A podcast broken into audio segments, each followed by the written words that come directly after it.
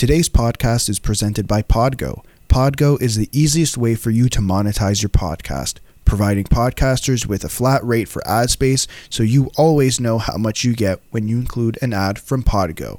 We recently joined as a member and you can too. Apply today to become a member and immediately be connected with advertisers that fit your audience. That's podgo.co at p o d g o dot co. Don't forget to add the 2 on 1 podcast in the How Did You Hear About Podgo section of your application.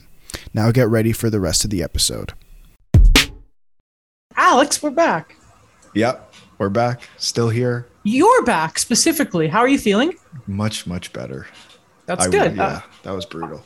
Obviously, you were sick last week, so uh, it was just Daniel and I, but we had a special guest, Alex Baumgartner. Go listen to that podcast. Daniel couldn't make it today; he's busy. So we just coincidentally, it's not every time we book a guest, one of us is. So obviously, we're gonna have someone next week, and I will be gone then. But Mike is back today with the USA hockey jersey. How are you, Mike? Nice jersey. Who's on the back of that? Got a deed to the Oh my Please god! stop. ain't my ground. This is God's country.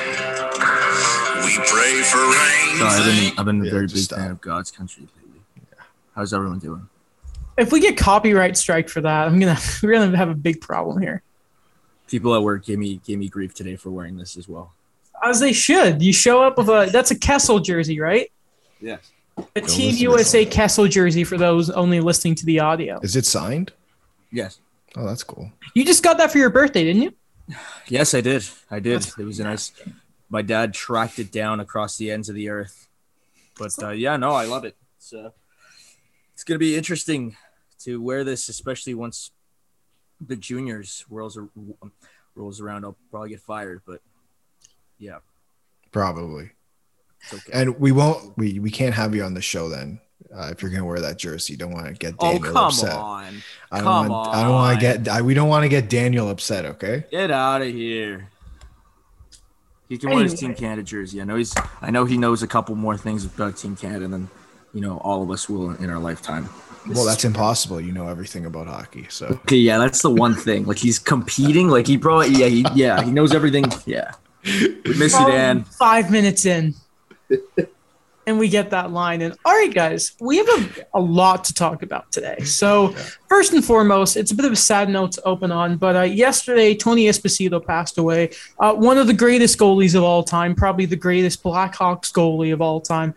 Over 400 wins, a hell of a legacy. So, our condolences to the family there, first and foremost. Uh, Da- Mike, I know you're you're a big Esposito guy.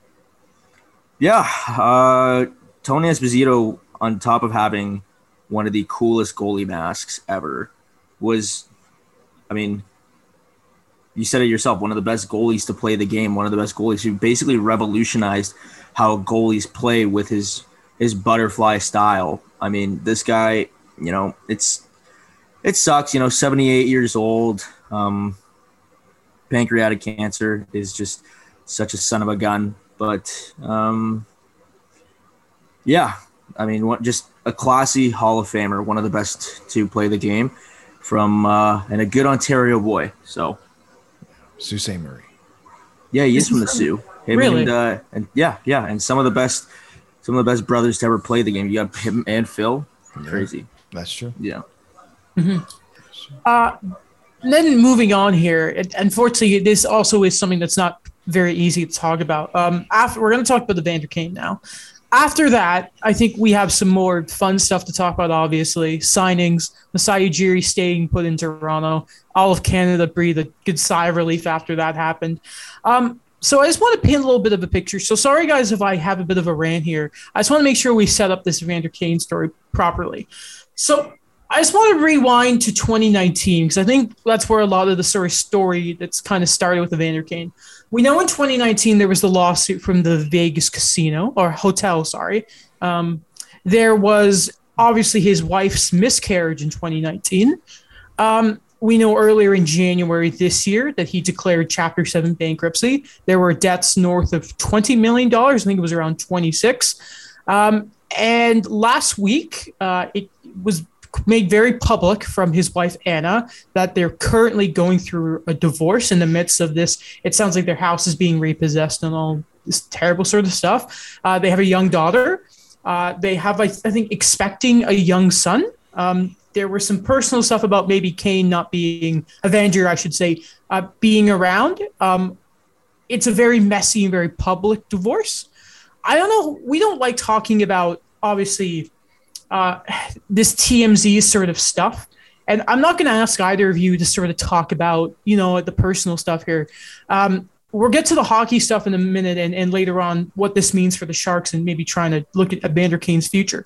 Um, and we'll talk about the gambling stuff in the league's investigation in a second, though. I just wanted to kind of say first off, and again, before we keep going here, is, um, and you know, my, my parents are divorced. So I, I, I, this is unfortunately, though, a much more public and, and high scale sort of thing.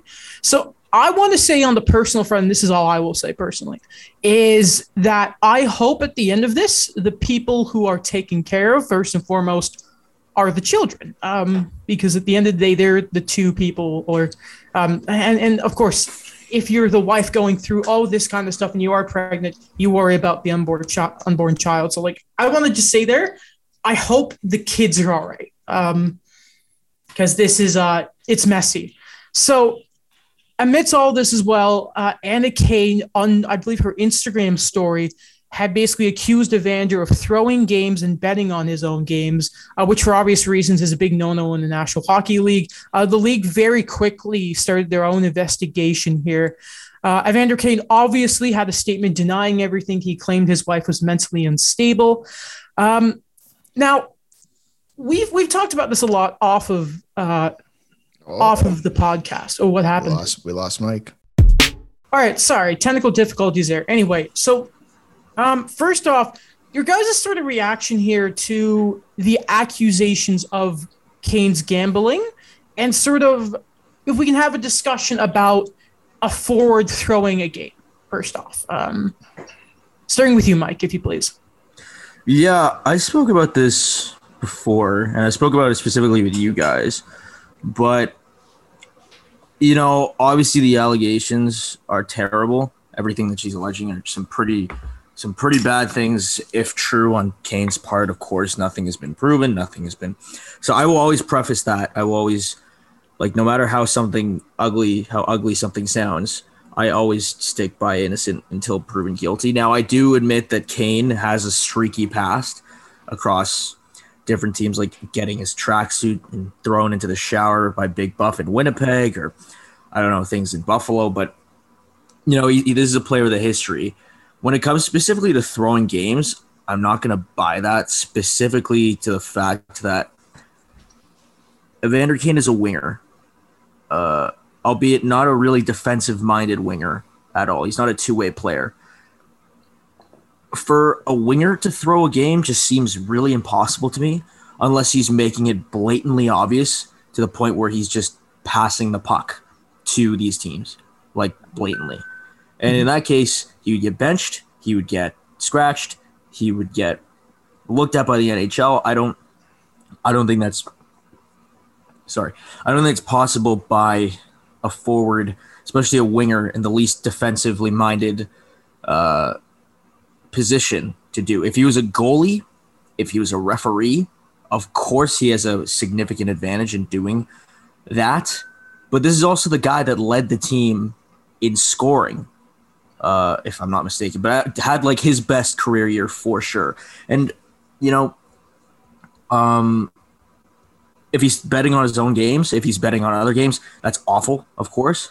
If he's betting on hockey games or if he's betting on his own games, that's terrible. But yeah, I just think it's it's ugly. It's really really ugly to get that out because my thought isn't for Evander Kane. He's a grown up.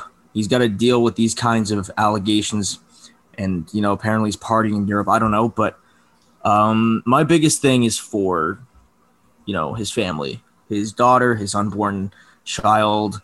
For this all to be publicized, it's it's ugly. You know that's kind of not a legacy, but it's definitely something publicized about your family that you would never want, right? So, I don't know. What do, what do you guys think, Alex? Alex or Adam? What do you guys think? I know um, you're throwing ta- I'm not. I'm not delegating tasks here, Adam. I know you. You said No, no, no. Go, go ahead, things. Alex. I I have some stuff to say afterwards, but no, no, Alex, of course, go ahead. Yeah, no, I just I, I think it's it's a really messy look just overall for a lot of parties involved. Um, mainly the league a- a- and Evander Kane. And like just some of the things that that are coming out afterwards now. And and by the way, like Kane isn't helping himself. Uh, I think he Oh. posted something That Instagram picture, no, I ain't like- helping him at all. like how what's what's going through your mind to say hey these are all the accusations that are coming out and your first thought was to post that picture with the shush symbol or this shush emoji it's like really like that's that's the first thing So for context, there was I, I saw two photos. One was him in like hockey gear, uh, and then the Yeah. second one was him at what looked like a really fancy restaurant, and like there's like a waiter behind him like cutting up this like table side dish, and he has this big smirk on his face. I'll I'll, I'll, I'll, I'll be honest that that actually really annoyed me, because it, he, here's the thing: is all of this being put into the public air? Um, like again, your family's gonna see that one day. Like uh, if if I can say if that was my father, that would that would stay with me for a long time. the photo He knows what he's doing. oh yeah yeah yeah the Yeah. photo yes yes That that's it, it's just and and again, Evander Kane before. There's that very famous photo of him in Vegas holding a wad of cash. yeah There's like like for example, like what's we don't want to take sides here, but there there is smoke with Evander Kane. So looking back, and I'll try and be fair to him here about about like I think one of you mentioned when we were FaceTiming the uh, was it yesterday yeah that um if he was I could instead seeing like agreeing with one of your points here instead of him throwing a game betting against the Sharks against a team like Vegas which any sane person would say the Sharks are going to get destroyed because the Sharks are not a good team. Now looking at Evander Kane's individual numbers he had 49 points in 56 games played. That's a 0.875 points per game, which is a career high for him, up from I think 0.7. His Corsi and his other underlying numbers are actually pretty good this year too. But again, because of the smoke, it says something that the league right away, and money is obviously a factor because they don't want to lose the whole. They were like sports gambling is going to make them a lot of money. However, it's just it's hard to believe that on the ice at least that he would be able to do that. Um, so looking sort of forward here is uh, some other stuff with Evander Kane. He's taken a voluntary leave of absence from the Hockey Diversity Alliance. Uh, Kevin Kurz of The Athletic had an article reporting that Kane um, has been breaking San Jose Shark team rules, like being late to meetings. And what's really a problem is apparently it's starting to uh, rub off on younger players. And uh, what's a big red flag there is for years, uh, and it, I think it helped defend the Kane acquisition in the first place, was that the Sharks had a very, very strong room. Now, over the past couple of years, guys like Joe Thornton and that have, have left the organization.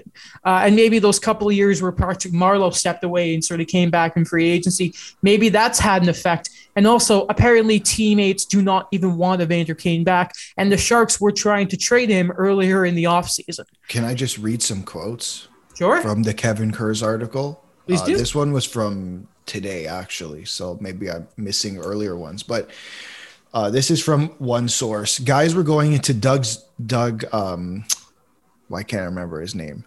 What's Wilson? the GM? Doug Wilson. Doug Wilson. Guys were going into Doug's office all year long, uh, saying Kane had to go. Dot dot dot. All Doug would say is, all teams have locker rooms issues, which just isn't which just isn't true. Not the teams that win anyways.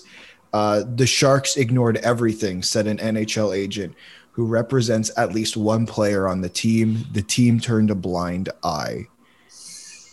Uh, nobody in that room is a fan of him. Boughner likes him because he's a good player, because he genuinely is, but the off ice stuff is just too much at this point. hmm So here's a, a bit of a problem. I'm looking on Cap Friendly right now. Obviously, Evander Kane has four more years left at $7 million. He has a modified no trade clause. A player submits a list of three teams he can be traded to. Uh, I didn't know he had that much trade protection. Oh yeah, How in they the locked world? him up pretty good. Yeah. Uh, wow. Uh, that obviously why he is. Um, uh, probably not very easy to trade him to right now. But again, um, for the sake of the family, I hope it gets sorted out. Um, you, at the same time, from a human point of view, would like Evander Kane to straighten his life out because he, he has a gambling addiction. That that is a fact. Um, but for the sake of his family, I, I hope that this is sorted out. Um, anything else you guys want to touch on Evander Kane, or shall we move on? You know, yeah, I just quickly, you know, gambling is an addiction. I will say, yes, he, he's got a history of being a locker room cancer, if we're throwing that name out there. He's got a, a history of, you know, attitude issues. But at the end of the day, gambling is a real addiction. This guy, you're on cap friendly right now, right? Yes, Look at his career earnings. Ooh, I will do that right now. Uh, Twenty six Evander- million, I believe. Uh, hold on a minute. Where exactly do I see career earnings? Uh, You can see it. 55. Yeah. 55. So this guy has squandered fifty five million dollars. More than In- that. More than that. More than that. And yeah, because this guy's also endorsed by Bauer. This guy's got different sponsorship deals. Like this guy has squandered what like over uh, a hundred like sorry over 50 like almost 60 whatever how many millions of dollars at this point. point Plus the 27 million extra dollars he's in debt. Yes. So all of that. NHL agents, their job is not just to make you the most money throughout your career. Their job is to make sure because most of the time you're not that well educated to tell you the truth. If you're going if you're going if you're a junior, you're coming out with a high school diploma or a high school diploma half the time to go play professional hockey. Um, and same thing in the NCAA. Let's be real; these guys aren't focusing on what they're studying before they go. Um, but NHL agent's job is to make sure that that money that you're getting, that you're earning, is all going towards you know that you're going to be able to retire as well. It's going to whatever it is, RSPs. I know Brian Burke talked about the the tax plan that you have in Canada, um, and just you know without getting into all the technicalities, but this guy is legitimately apparently squandered every penny on gambling, and although he is you know, allegedly a toxic guy, you know, you want to do to figure it out. So he's not, you know, who knows where he plays next year, but you don't want this guy to end up just on the streets after being on the ice for a pretty good organization, right?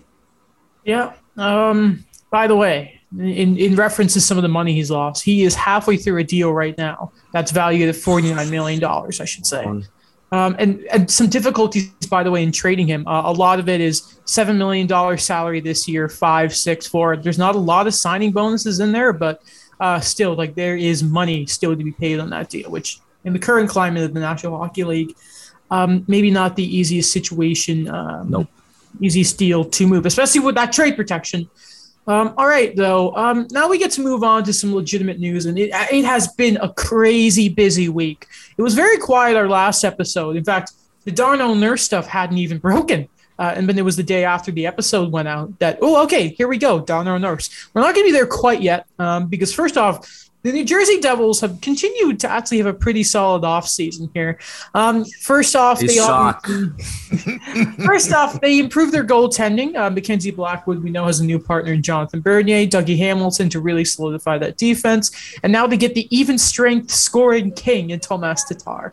Uh, a two year deal worth $9 million. That AAV is 4.5. Uh, really, you could see Thomas Tatar being plopped on that line with Jack Hughes. And that's just going to be all the even strength scoring you can need. Like Tatar is going to hit 25. Easy, I could see. I really like the deal. I'm biased here. And say what you want about his playoff performance. I don't think the Devils are going to be contenders anytime No. soon, but I, I think this is a really solid ad. I really want to hear Lord- what Mike Lord has to say Tuna. about it. Lord Tuna of House Tatar. Yes, score of goals, first of his name. Nice. Um Yeah, dude, like if he can you know, actually play instead of getting scratched, that'd be good. I mean, he uh, you know me, I hate the Devils. Um Really?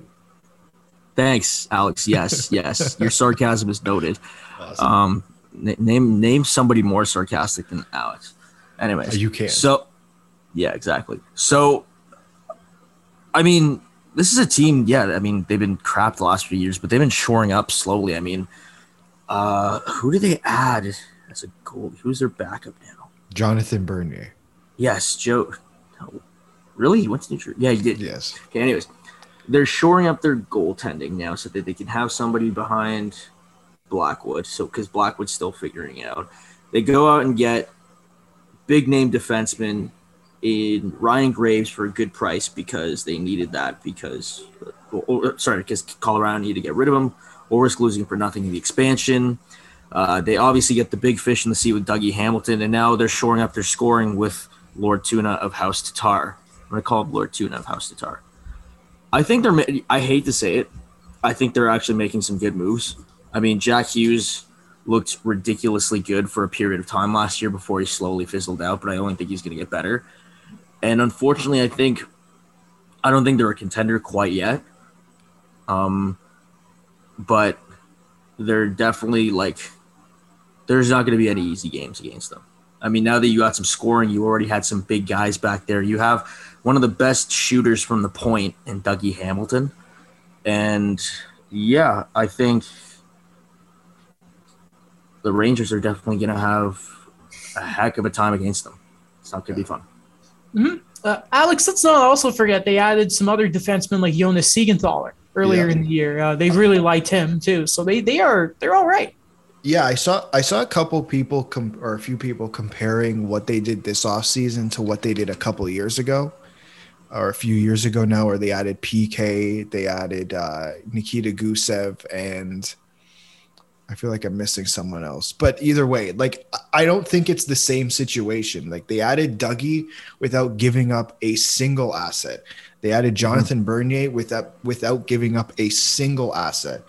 Uh, sure they had to trade i think it was a second and a prospect to colorado for ryan graves but at the same time you have plenty of them this time around like you're you're better set up now than you were three years ago or however many years ago four years ago And what I like about guys like Ryan Graves and Dougie Hamilton is that they're going to pave the way for guys like Ty Smith, who's really coming into his, his own emergence. I mean, PK is going to be making his nine million to be on the third pairing, basically, but you know, he's only got a couple, not that much time left on that deal, and there you have it. So they're in a they're in a position to just keep getting better. Mhm. Unfortunately, PK's up next year, isn't he? yeah yeah, yeah. See, So You know, I, I saw people kind of being a bit critical of, of the money that Tatar and Bernier got.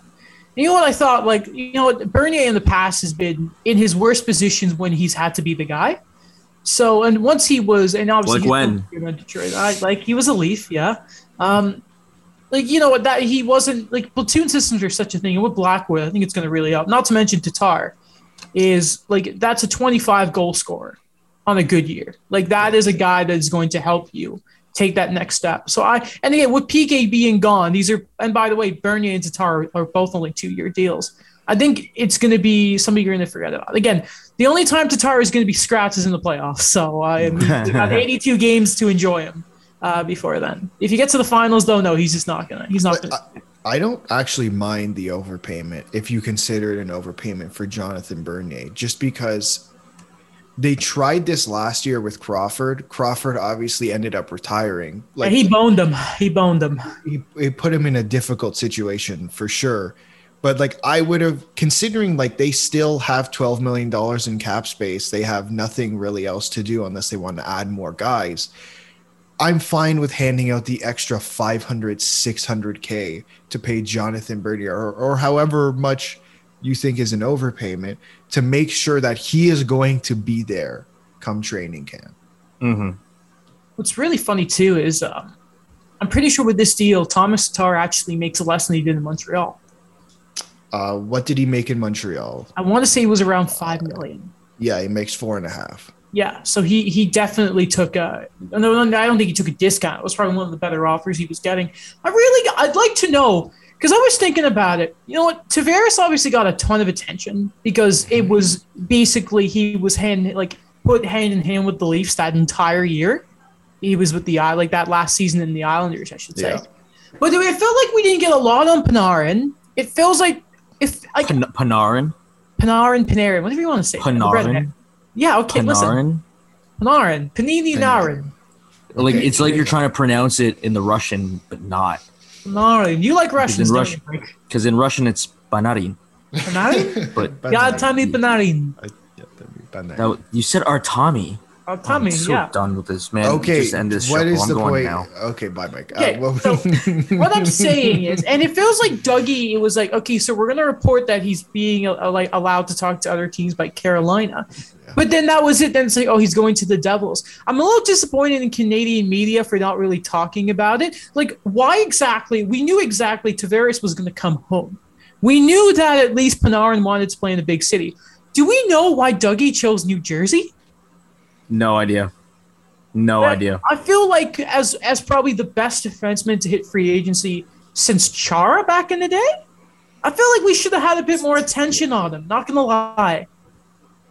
no, you're not wrong. I think another thing too is I don't. You know, it's I. It's taken a while for Dougie Hamilton to kind of find his place because, Mhm. like, believe it or not, Dougie Hamilton has been around for a while. Like he, he was drafted in 2011. Keep that in mind. And you know he's bounced back and forth between different teams. He started in Boston. He was in Calgary, then Carolina, and you know there are some like I don't I don't obviously know this, but there are you know people who have said that there are sometimes issues with him in a locker room. I don't know what those are. I don't want to label him at all, but I think it was it, it was in like not instrumental, but it was part of why he's kind of moved in and around different places until now he's you know finally getting that big deal that he's worth. So I don't know. I think I, I don't know why he chose New Jersey of all places, but um I hope this just means that now for his career he's got like some real stability, you know, just as a as a player, as a person. Like you see that with Robin Lehner, the guy was bouncing around for so long and he had his issues, obviously way different. But um yeah. So who knows? I mean hopefully he can lock it down for real now in uh in uh in Little Italy. Exactly. Um, fair enough. Fair enough. Uh, listen, it was a very worrying time in the world of Toronto basketball with the Raptors. Uh, it felt like everyone we had on this podcast had, had to do like Donald and. Uh, I was gonna say, where's Donnie? Uh, we should. Uh, you know what? I was thinking about. man, Should we have someone on? Um, but uh, stuff was going on. Stuff was going on. Anyway, we will. It's a long summer still. We got time before the season starts. It's almost the summer's almost over. Stop it. Nah, it's only the 11th. Stop, we got time. We got a couple me of alone. weeks. It's like those commercials, like we're going back to school. I'm like, No, we're not. it's like, what are you doing? Why would you play these commercials now? It's insulting. Like Time the, to go to Walmart, do some It's like- shopping. the middle of July. Staples already has their back to school sale. Like, Okay, yeah, that's just insane. get insane. out of here. Yeah, but you know what? Dear parents, don't take your kids there the last week before school. Like, get ahead of that, please. 'Cause That's literally what I've done all my life. Yeah, well, and, and it's probably always busy, and It shows. There's, there's, A little bit. A little bit. A little bit. Just a little bit. anyway, uh, so so the man who has been titled the architect of the Raptors championship, Masai Ujiri, is staying. Uh, I don't think the details have been made very clear, to be honest. Uh, we know yeah, it's a big position bump. so basically, he, he is now the vice chairman and president of the Toronto Raptors. There was some What? word apparently that he may have gotten some position to do with ownership, some stake. Apparently, that's not the case, but he is around. Apparently, there was word earlier in the year that whenever he was signed, he would be the highest paid executive in basketball. So Good. honestly, he might be the highest paid executive in North America, probably. I don't I know mean, when he compared to soccer, the- but The plan was like there was going to be a big bid- bidding war for him, regardless, because of uh, go to the Knicks. well, not just them. The Washington Wizards basically wanted him to do to bring him in to do exactly what he's done with the Raptors, build them from the ground up because the Wizards suck.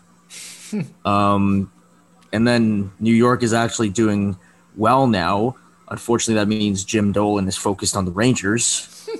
but um, no, I mean Masai. Look what he's built. Look at the culture he's built of, of, of basketball, not just in Toronto, but in Canada. Um, bringing a championship, mm, putting this team on the map, and and also just like in the community, the Western Africa kind of projects that he works on, the the community, the community projects, the community like initiatives that he drives. Um, I've said this before. I think Masai Ujiri is one of the biggest figures in ba- of in basketball in the entire world without even having to be on the court playing.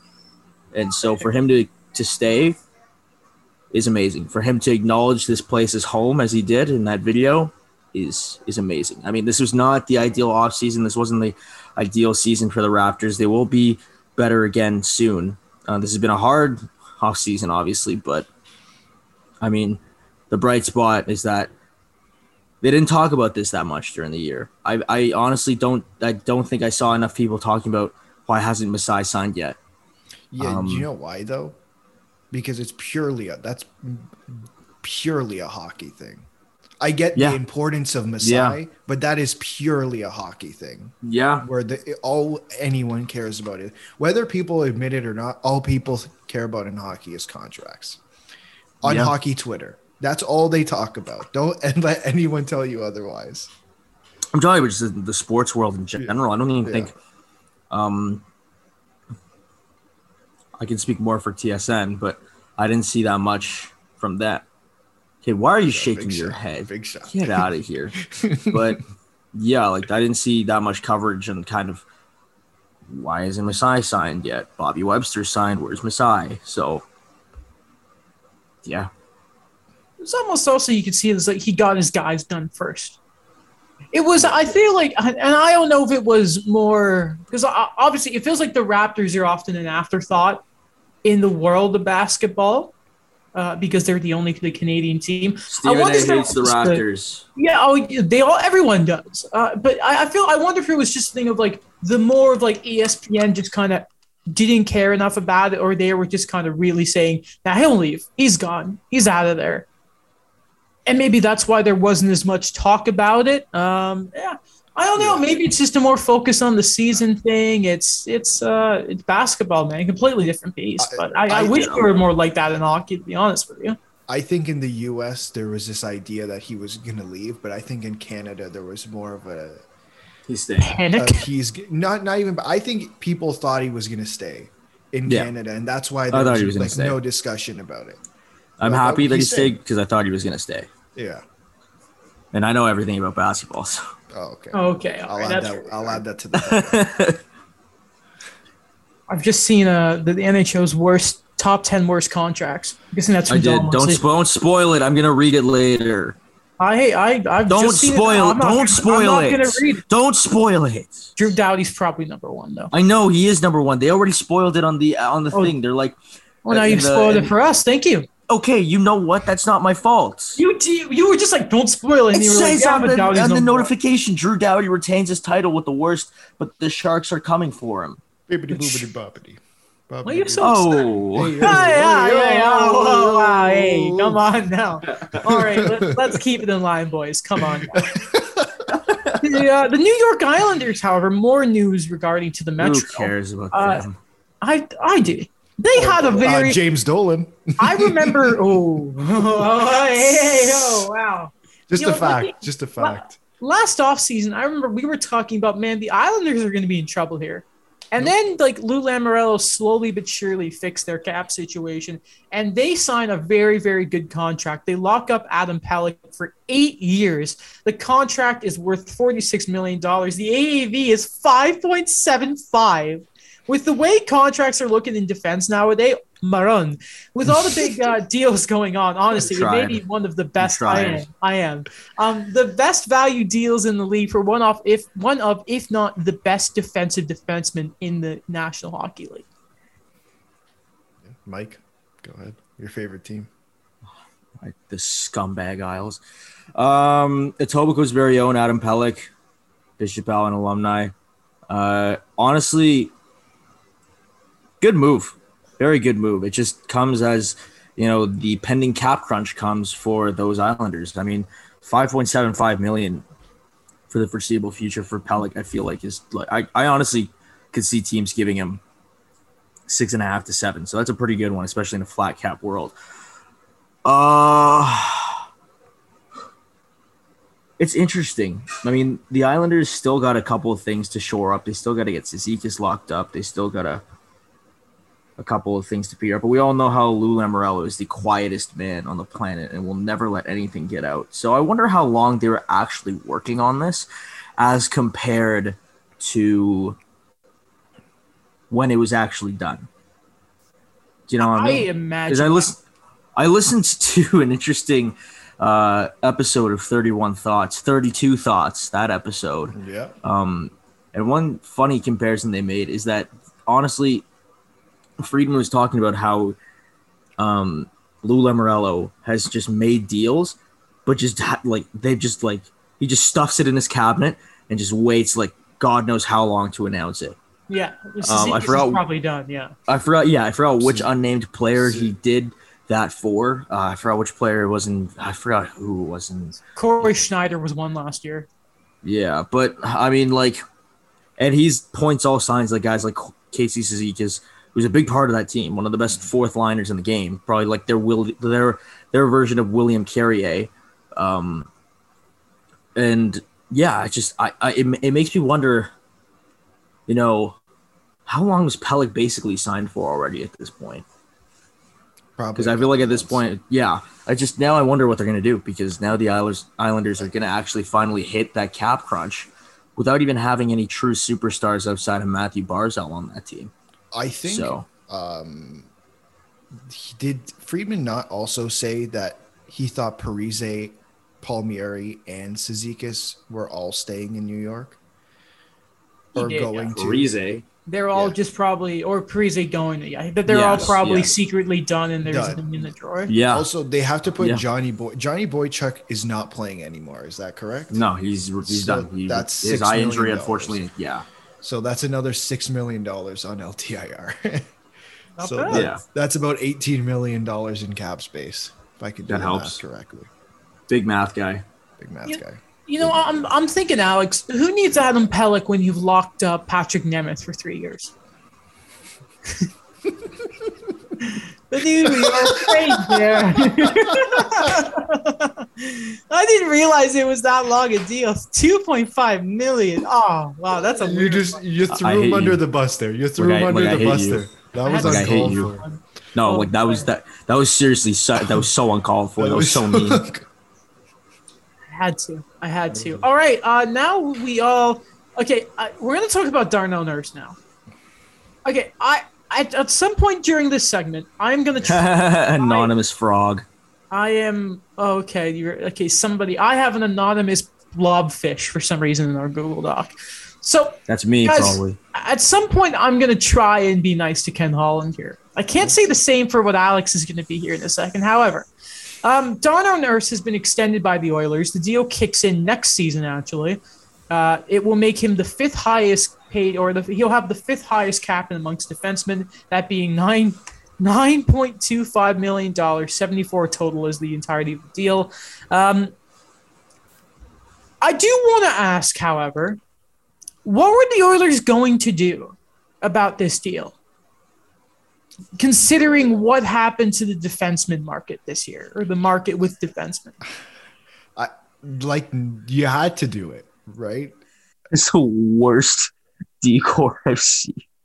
It's so bad. I've I'm not gonna rip it again. So I'll, I'll I've given Edmonton their crap. Like you're right. Like th- there was nothing Ken Holland couldn't do. Like Darnell Nurse, Zach Wer- and Zach Werenski should be going and kissing the hand of Seth Jones and the Chicago Blackhawks because there's no way these guys that those two in particular would have gotten this money if it wasn't for Seth Jones.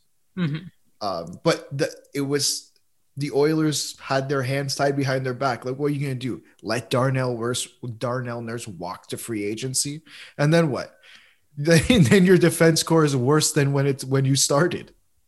Uh, Like you- breaking news, by the way, the Panthers just signed Sam Reinhart, Oh, really? three years, six point five AAV. Oh, that's not bad. Yeah, that's Hit the breaking news alarm. Wee, wee-oo, wee-oo. Oh, okay.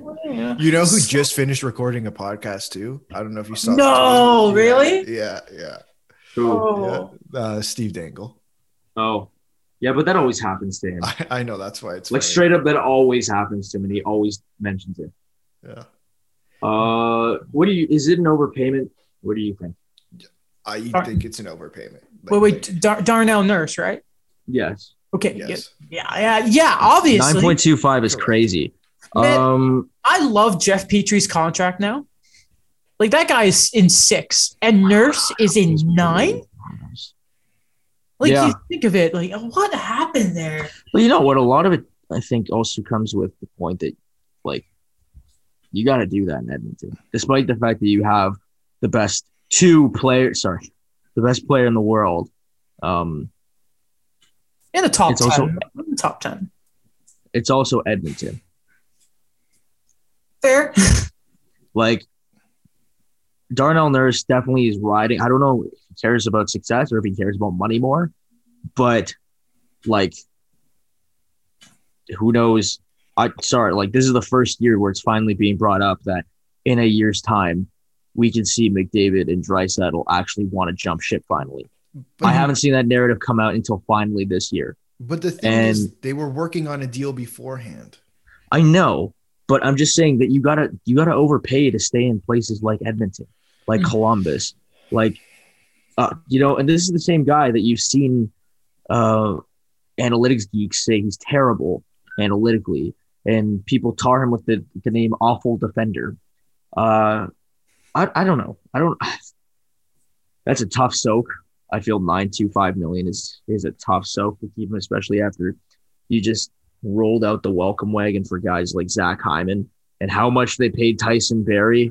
So, So, so before before you go there, so I, I think like just quickly going back to what Alex was saying there about the, the deal is clearly Ken Holland at, at some point realized he's got to lock up his core because they were working on a shorter term deal apparently, and then they decided to go the full eight years, and then that's where the big term came into. So the way I'm I've kind of looked at this right, and it's going to be kind of unpopular here is no, if you like the deals or not, what Ken Holland went out and did was he locked up his core. Ryan Nugent Hopkins, obviously, Barrie, uh, better or for worst. Uh, again, led defenseman in scoring last year. There, there's if you can shelter him properly, that's a good move in my opinion. But then the problem comes with okay, then you have Cody Cece, who you paid far too much money to, Darnell Nurse, Hyman, seven years, and I know everyone. The back half of that deal, that's every eight year deal. Mhm. Hyman will be good for their, those first three years. See, and the big problem here is the those like last four years are not Edmonton's problem right now. Because as we just mentioned, they have to win now. Right. Now, again, and that's what their thing is, is because you don't, no matter what these two players will say in the press conference, Draisaitl and McDavid are going to be mad. Their patience 100%. has to be wearing thin, right? Mm-hmm. But the thing for me is, is they were working on a three to four year deal until Seth Jones signed his deal, and less than what two weeks later, you saw- like was there no? Did Darnell Nurse walk into Ken Holland's office and say, "You have to offer me eight years at nine point two five million dollars, or else I'm not coming back"? Like, eh, why? Why? The thing for me is not you had to sign Darnell Nurse, but why didn't you just why didn't you actually try to negotiate with him rather than give him this contract? They also, the, what's terrible is they, they decided to go for a max deal term wise when he had a crazy high shooting percentage for his career average. That's what worries me a lot. Is now you can obviously maybe a progression with a player in development wise, but however, when your shooting percentage just shoots up like that, Yep. there's a problem there, especially for a. he's obviously an offensive defenseman. That's not arguable. But is he like think of who what defensemen have gotten around nine million? Dougie's worth it. Roman Josi's a Norris Trophy winner. I don't agree with him having that Norris Here's, Trophy. here's but- the thing too. Uh, um, it's just the way the league has gone. I mean, look at the way the market has been set for players of this caliber now, offensive defensemen of this caliber now. It's just you you can't really do anything when the market is set. Look at Oh. Werenski. Look at Seth Jones. Look at all these guys getting overpaid quite a bit to be offensive defensemen. Here's Like, yeah, sorry. no, Here's no, my- you know what? Just go ahead. Just go ahead, please. here's here's my thing is so uh, so to add on to Adam, he also you the team just traded away the defense partner that he actually worked really well with in Ethan Bear. And now he's either going to be playing next to Tyson Barrie, Cody Cece, or Evan Bouchard. Or Are you like, excited to see Darnell Nurse and Cody Cece? Like don't forget about. Duncan Keith, guys. and Don't forget about Duncan yeah, Keith. that's true. But why, like, again, why wouldn't you just wait to see is this the actual Darnell nurse that we have? Is like the the Darnell nurse we saw this year? Is that Darnell nurse, or are we going to get something else next year when we traded know- the partner he works well with and are going to leave him next to Cody Cece or Tyson Barrie And Kris Russell. And Kris Russell? And one thing that they're betting on too is the fact that yeah, you got to admit though that he has improved basically every year he's been in the league. correct. So I think I'm I'm not just saying that justifies. That's one hell of a gamble for a guy to improve year by year to live up to a contract like that. But I mean, yeah, I don't think it's a matter of is this the Darnell Nurse now that we're paying for, as opposed to, you know, they're betting on him just to steady improve. Ah, that's tough, man. That's tough. Um, but Yeah, I mean, well, the Edmonton Oilers are tough, man. they've made their bed. A- And by the way, I, I I think we can all agree there's still a lot of issues with their bottom six. Um, Yeah, they have no depth. and not to mention uh, the goaltending. Uh, that is uh, that's still a big problem. Uh, a The Savior's back for two years. Yeah. You know what's really Oh funny God. is I, I was looking because we're going to talk about goaltenders What in the little bit here.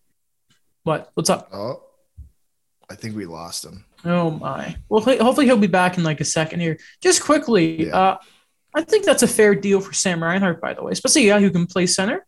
Less than seven million, not bad. No, not bad at all. Mhm. Not bad. Like I, I saw Friedman just said, um, tweeted, couple teams told me Reinhart had an excellent ARB case, so don't be surprised by this number. Yeah, no, that makes sense. Um, and by the way, I, I, so I'm looking at goals saved above average. Yeah. Freaking Mike Smith was fourth last year. What happened there? Juuse Saros was fifth. But this is at minimum 30 games played, and it's from moneypuck.com. Um, all right. Wow. Mike's saying his laptop sucks. He wasn't worried. You should be worried, my friend. Um, oh, and I Nicky know. connecting via audio. Okay. Um, so as Mike is reconnecting right here, um, we can talk about the Olympics for a, a little bit here. First off, uh, Jon Cooper, head coach of the Tampa Bay Lightning, uh, the longest termed head coach in the league right now. Uh, couple Stanley Cups there. Um, has been named head coach of Team Canada for the upcoming Olympics. Uh, by the way, we will apparently know about if the NHL are going by the end of the month. I think that originally came from Friedman or Seravalli. Sorry, I don't have Yeah, as, as reported to you per Mike. Thanks. per okay, as in you sent us the tweet. Okay. Um, I don't know. As in, I told you on Facetime. oh, you told us on. Oh, well, Yeah, that's that's very kind of you. because I. Um, the I know everything. assistants. Anyway, the assistant coaches oh for my god! what? What the? F- What? Oh, Oh. okay. We lost. I hope he knows he knows he didn't actually freeze there, and he just kind of. Yeah. Okay. Anyway. I'll pa- do you want me pause it? Okay. Yeah, we'll be back in a second. Okay, you can tell that um, that Mike's internet is not a fan of Team Canada's lineup here because his anyway your laptop because he just clearly doesn't want to talk about it. Uh, the assistant coaches to Jon Cooper from the Bruins, uh, head coach Bruce Cassidy from the New York Islanders. No surprise here. Uh, Barry Trotz wouldn't be surprised if he was actually named head coach, but when he went back to back cups, uh, the one I'm not a massive fan of, uh, Peter DeBoer, who in a series was out coached by an interim head coach and the interim coach's interim with Luke Richardson and Dominique Ducharme. Yeah, not fantastic. I, I don't like DeBoer being there. I, but I think I, I think we can all kind of be honest here. Is maybe DeBoer wouldn't be there if the Blackhawks situation wasn't public. Is Joe Quenneville on this staff? Yes. yeah. Especially because the Panthers had a great year. Yeah. And and Joe Quenneville is arguably probably the second best coach in history behind Bowman. As I in think- Scotty. Yeah, I think the Panthers could have had a horrible year, and he still would have been behind the bench. But now that Yeah. he It takes came a out, lot for them to go off of their guys. It takes a lot. it does. It does. Good for good for Bruce Cassidy, by the way. Really like that coach. Him and, it's gonna be really funny after the last series of about crying about the officiating, and he has to work with Barry Trotz again. I'm just I'm surprised there's no Mike Babcock No, I, I'm not. or think Andre Tourigny why Tourigny because he was the World Junior guy, or or Ducharme? Are you just listing off coaches? No. I think I, I think you're looking at World Junior head coaches. Yeah, I know. O- Otherwise, I don't know why you're looking at the Coyotes. And, Cra- and Craig Berube, Oh yeah, yeah, another hockey camp. Travis Green. That wouldn't have been a bad shout, but he hasn't won anything, right? That's fair. He's had At least you know really good DeBoer's been to a Cup final. Cassidy, the Bruins Cup final. Trotz, Dave obviously Dave has- Hakstol, No, Uh, not Dave what are you reading off of? A- AV, Alain Vigneault. I think he's just yeah. Okay. I Anyway, didn't realize there's so um, many. What? what are you else? doing? Are you listing Canadian-born coaches? What the fuck? Oh. Oh, we Um, lost him. I think. You, okay, yeah. Good thing he didn't finish that word. Otherwise, Yeah. we'd be in trouble. Then I'd have more stuff to do. Uh-huh, yeah. Um, in the same breath, Yeah. as we wait for Mike to come back. Uh, this is a bit more of a serious note. I won't read the full article because go read people's stuff. Uh, Rick Westhead from uh, uh, TSN, who's done an amazing job covering the whole Blackhawks situation, uh, reported, uh, quote, a lawyer for a former Chicago Blackhawks player has asked the U.S. Center for Safe Sport to investigate Blackhawks and U.S. Olympic men's hockey team GM uh, Stan Bowman for allegedly covering up the sexual abuse of two former Blackhawks players. A Chicago oh, lawyer. I missed. Sorry, I'm back. I'm setting up the the the Bowman stuff. Oh, Uh, hold on, hold on. One last thing. Yeah, You know who was snubbed? Dom Ducharme. Gerard Gallant. Yes, yes, yes. That's actually a good one. Yeah, that's quite fair. To the point. Sorry. Or he he was gonna have it, but they called him a cab, and Pete DeBoer was the one who picked him up. Anyway, um, but moving moving on, serious topic with with um with the Blackhawks stuff. Continuing the Rick Westhead article. By the way, shout out to Rick Westhead. What a great job he's done. Um, past couple of months of this Blackhawk stuff. Uh, Chicago lawyer Susan Loggans requested an investigation of Bowman's alleged actions in an email on Thursday to Dennis Lovato, an intake coordinator at Safe Sport. Um, I wish, I, as you know, Loggans wrote in her email, I represent two sexual assault victims who were um, assaulted by former Blackhawks video coach Brad Aldrich. I'm officially requesting an investigation into a cover up of these sexual uh, assaults by, uh, sorry, of these sexual assaults by Stan Bowman and an NHL team official who also holds a position of major influence with uh, USA Hockey. Um, later on in the article, there's a there's word of, of obviously the Blackhawks and the U.S. Center um, didn't say anything, and there's also word about a code um, about prohibited um, conduct and probably some reasons why. If this stuff is proven true, why? Oh, that's no, that's not even true because the whole situation with the Blackhawks isn't about whether it happened, but the responsibility of it. But anyway, um, regards to why maybe Bowman shouldn't be Team USA's GM come the Olympics. Um, he should, by the way that people are talking about this, he should at least be taking a step away from Team USA. And I believe he has some media availabilities that they're in contact every day, but that's it. First off, how the hell does Bowman even have that job? What do you mean? And how is he still there right now? Like, I- again, right now, the Blackhawks aren't even denying it happened. They're just saying it They're not. wasn't our responsibility to report it. That's exactly how they're doing it. So I- I'm a little confused what USA Hockey are doing here, I mean, and, this- why he hasn't. You're right. I, it may, doesn't make sense that he does hasn't taken a leave of absence because just based, I, I I don't know if there's an actual rule based on this, but just from what I've observed over the last few years in terms of what when this type of stuff happens, that's like the first thing that happens. The, one of the the people who are heavily involved in into an investigation of this sorts tend to take a step back from their position, but no one here has done that. Like Stan Bowman is still there. Uh, Marc Bergevin still there. Uh, who's the other one? Kevin Cheveldayoff, still still doing stuff.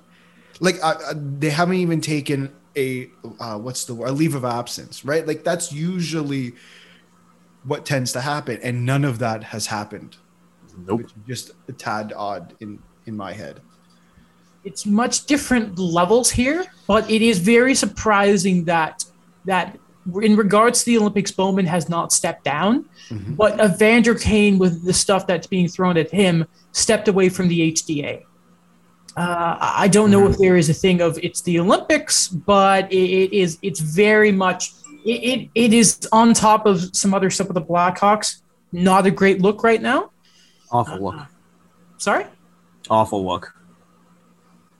what did you say? Tough Awful. look. Awful look. awful look awful look sorry i completely misunderstood that my apologies I mean, I I don't listen to Steve Dangle that much anymore. I won't lie. Sorry, Steve. This is not this is not you. It's me. But I listened to that episode with Rick Westhead um, a couple days ago when I went to the cottage. When I was driving to the cottage, went to a cottage. Hey, Alex. Um, but stop laughing. But it was to listen to Rick Westhead's insight on all of it was just, you know, it's remarkable that honestly, how can you listen to everything that Rick Westhead is recounting from broken families to people just not looking at it at all or not or acknowledge, acknowledging that it happened but just playing it off as not their responsibility how can individuals really look at that individuals who- that are in charge of this league really look at that and not step in and not start doing something for real To add on Like- to that, sorry, to add on to that, the players' union did nothing. yeah Like the people who are there to help the players did nada. Another thing too is that one thing that players talk about a lot is that you know the players union says they care about you until you're gone, and then you're just part of the NHL alumni association. The NHLPA does have something here. I will say it's obviously much more on the organization and the NHL organization as a whole over the NHLPA, but they still had a responsibility. And you know, even the alumni association, no one. It doesn't really seem like anyone has really been in the corner of mm-hmm. these players. Obviously, they're not named. If they were named, it would be a much different story, but they're not.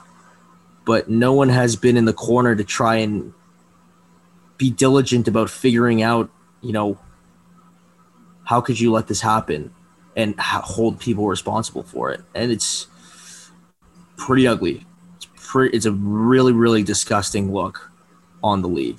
A league that we all know has a history of covering things, and if it sees something that it doesn't like, it doesn't make a big, big deal out of it. It wants to keep it under the shadows. But this, with how damning it is, this is just pathetic. Just, I guess, to add on on there too, is there's like two or three reporters covering this. Yeah, which I still don't understand. Like, yeah, it's great you retweet it, but like every single person or most people have inside sources, and like you're telling me you or just report it. Well, Just let's say write let's let's say like it, the of the let's say like the bigger reporters know because apparently in that SCP apparently like local Chicago outlets Yes, have yeah, sorry, but- that's but what- the radio like, station's yes, reporting the it. athletic Correct. I- guys, the the big the heavy hitters. I think you mean. Yeah, it's so Like right Rick now, Westhead it's has done- Westhead, Katie Strang, um, I think Lazerus had a piece La- in the yeah. Mark athletic- Lazerus did have a and piece and on there it. was one other person at the athletic thing who I think wrote an article with Katie Strang. I don't remember his name off the top of my head, but it's like you, this is a huge story. I think I made the point when we first talked about it. Like to me, this is bigger than just sports reporters. Like this is this should be on the news. Like it's it's incredible to me that we're it, this has been going on. Wes has been reporting on this for months, and he's the only like one of the only big reporters throwing out articles on like a weekly basis with something Yeah. new. All right. Um, well, and just hopefully th- there's some action with USA Hockey. Um, it, just it's messy, man. It's messy. Um, before we keep going, do you want guys want to put a bow on Olympic stuff and just kind of go over our projected team candidates? Sure. I'll give All you right. my projected team USA because I'm repping God's country. Okay. Okay. Do you do you actually have like the full roster? Me? I know what I would do. Oh. I know exactly what I would do. You want to just give us a quick thingy there, that then we can go on Team Canada. What? Then do you want to do you want to give your Team USA then? Yes, Okay. Austin, Okay. John Eichel. Once he gets his, Just- His red, not- white, and blues. Yeah, from Montreal, obviously. Yeah. I was gonna say when he gets the disc replacement, Okay. Yeah. when he goes to a competent organization that lets him do it, like the Rangers. Are we? How are you doing? Are you? Are, are we giving it a roster? or Are we giving it like lines? What, what are we doing here? Uh, I I threw mine with lines, Yeah, but so did I. Okay, I'll, I'll give you some lines. So I'll give you Auston Matthews, Yeah. winged by Patty Kane, and what's a good one? Phil Kessel. No, he's not going to be on the team, unfortunately. The Either Kyle Connor or his good old pal um, Matthew Tkachuk. I- I'm sorry. Did you say Phil Kessel didn't make is not going to make the team? Did I hear that right? Yeah. Oh, what? Because he didn't make the World Cup either. Yeah. That was bad. I genuinely, well, I think he can, but ah, I think about it like, yeah, I don't know. I don't think he makes the team at all.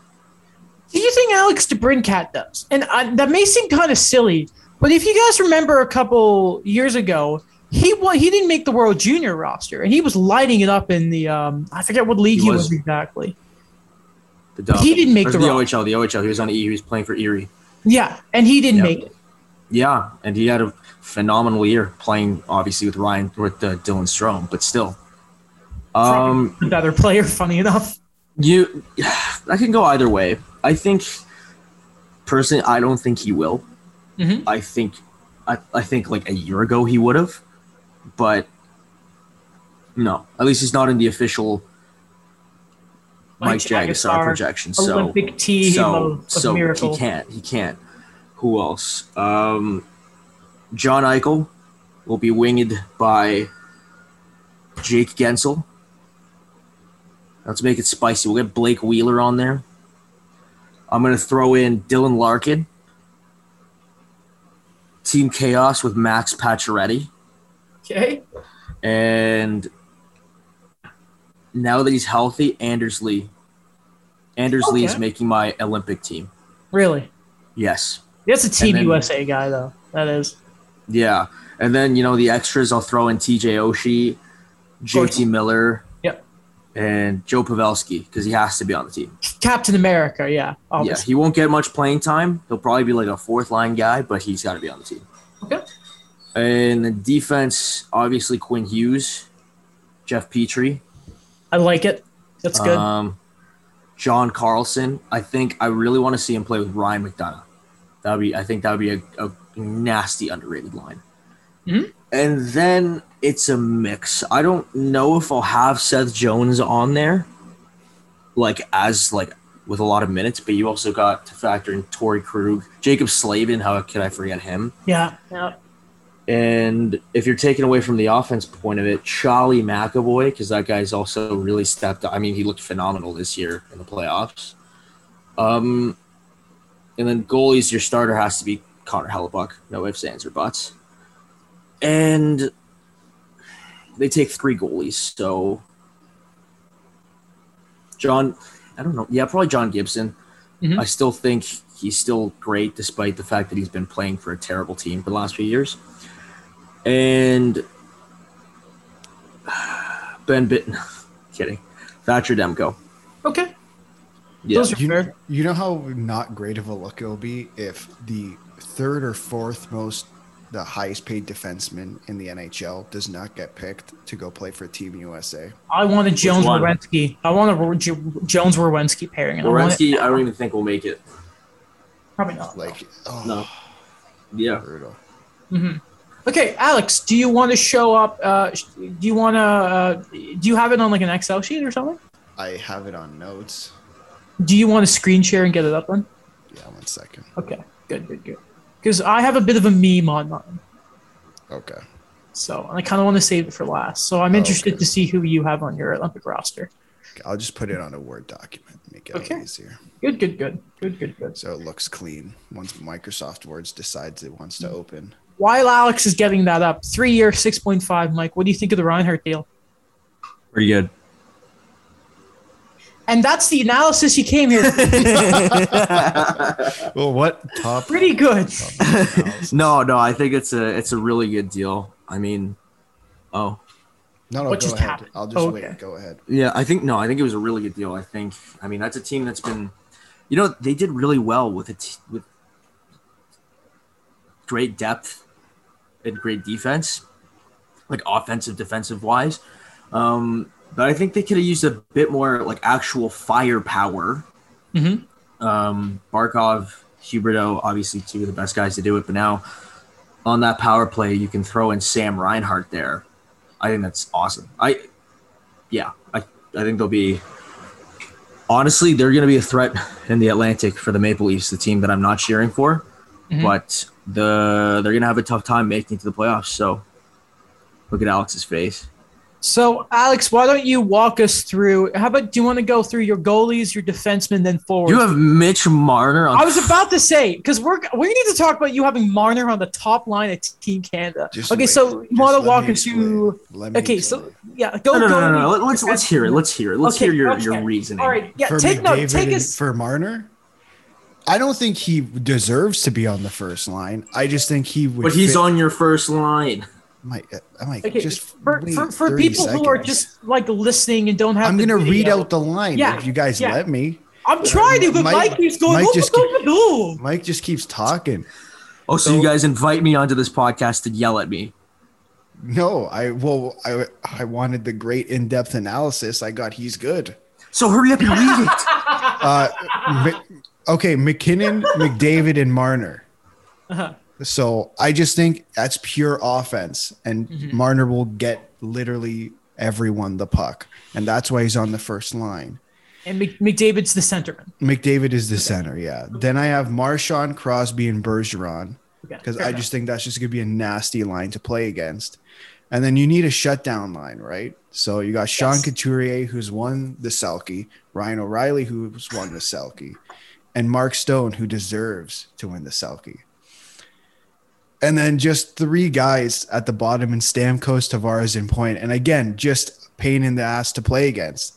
And I put Stamkos there because he's just going to be great on the power play. I think that's fair.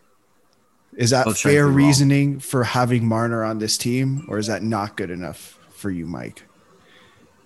It's your team, man. I And don't know what go. that means. And then uh, my extras are Suzuki, Scheifele, and Barzal. I- I'm interested that you put Suzuki on because people I are am have too. been, What the hell? been. I wasn't going to go there, Mike. But What did he there- say? People, he said, "What the hell?" People have been pushing for. There's been a wave with Suzuki being up there. Why not put him on there? He goes for, even if he doesn't play, the experience. Hey, I, I would trust me. I'd be very okay with it. I'd be so happy to see him there. Uh, do you want to go through your defenseman? Sure. Uh, I got Shea Theodore and Alex Pietrangelo. Mhm. Uh, they played together in Vegas for a bit. Could work. Maybe. Who knows? Uh, Rielly and Makar. Because why the hell not? And then Chabot and Dougie Hamilton. Okay. And then Ekblad and Jacob Chychrun. Chychrun, again, experienced. I doubt he would play, but he's there. Okay. Uh, and then goalies, I got Price, obviously. Like, I do I actually have to explain? Fleury, again, do I actually have to explain? And then I was a toss up. Like, should I send a young guy or should I just bring in a third veteran? And I said, I'm going to bring in the third vet- veteran, Darcy Kuemper, who I always forget is Canadian. I know it sounds Swedish. Yeah, exactly. That's Okay. my team Canada. I do like it, Alex. I do like it. We have some similarities, but you and I have some great differences, by the way. Some very big differences. Listen, I wouldn't put Marner on the first line if he didn't if it wasn't a stylistic fit. I don't have I'll Marner in my team, period. That's fair. I've seen plenty Wow, of people wow, without okay. Marner. I, I will explain it, but I, I like it. I, I think it's better than Team USA, obviously. But Okay. I'm um, I do sharing. I do love your super Selke shutdown line. Oh, I think that'll just be like I think every line is just going to be a pain to play against. uh-huh. Okay. That's what I did. All right. Sweet. Okay. Okay, here is my team Canada. Ladies and gentlemen, first off, in net, we have the starter, Carey Price, for obvious reasons. A big game, amazing in any sort of world. We've seen that before in the Olympics. Our second goalie is obviously Marc Andre Fleury, the reigning Vezina. By the way, this is off based off right now in the year.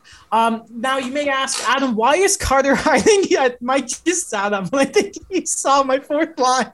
So the third goalie is Carter Hart. Now you may be wondering, Adam, his game, his uh, goal saved above average was like minus 17. Experience, experience, experience, and I want him being around Carey Price. The defenseman, um, I just think Pietrangelo may be the best Canadian defenseman in the world right now.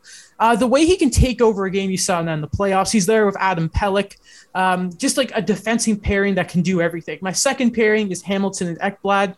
Same sort of reason. I hope Ekblad bounces back, like from his injury and still looks good. Uh, Makar and Spurgeon. Makar, like Makar is my puck mover. Spurgeon's my stay-at-home guy.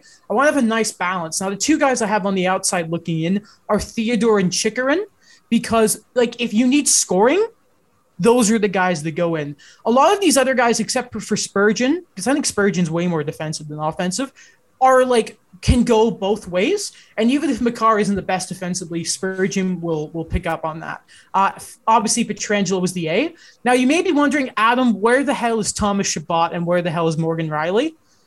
I I need Morgan Rielly to have back to back solid years before I put him in the best defenseman in the league. I, I just can't do it with him. Like in the playoffs, he was great, obviously, but his regular season just scared me. So I want more from Rielly before I put him on. Uh, and I know like Theodore, like for, apparently him and, and Pietrangelo were never on at the same time. So I No, they have them played sort of separate. So it's it's really, but I mean like whenever they were playing well. Yeah, Um, the same thing. Okay, my extra forwards are Tavares, Horvat, and Stamkos. Stamkos is just such a weird player. Uh, Horvat because it's Bo Horvat. Okay, my first line, Captain Crosby, obviously, with Bergeron and Marchand. That's been Team Canada to a point. Speaking of which, my second line, McDavid is going to center Jonathan Huberdeau and Brayden Point. I just, I think it doesn't matter with most of Canada's forwards. It doesn't matter what you do. I just have it here. I'm like, like all of like points the trigger man. McDavid does his thing, and Huberdeau's dishing out the puck. My third line, first off, MacKinnon gets an A because he's going to make sure no one's eating any bad sweets or anything. Um, he's going to be on the wing. O'Reilly's the centerman purely because I trust him more defensively, and he'll be good on the draws.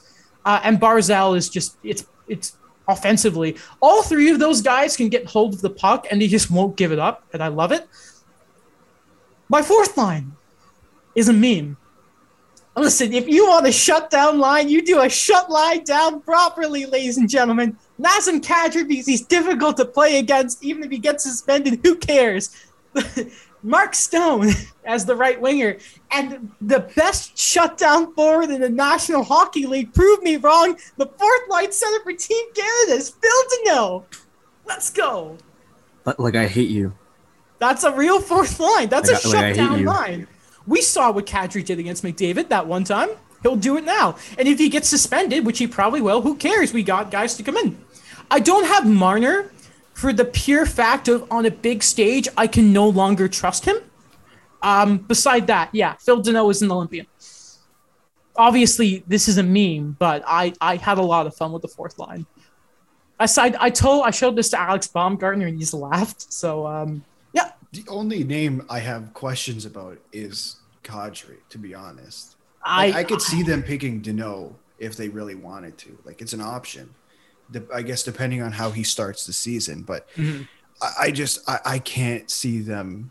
I just can't see them uh, picking Kadri. Also, um, I hate to be a party pooper, but Ekblad and Spurgeon are right-handed defensemen, so Team Yeah, no. Canada will not play them on the left. Well, that's why it's mine. That's fair. Good point.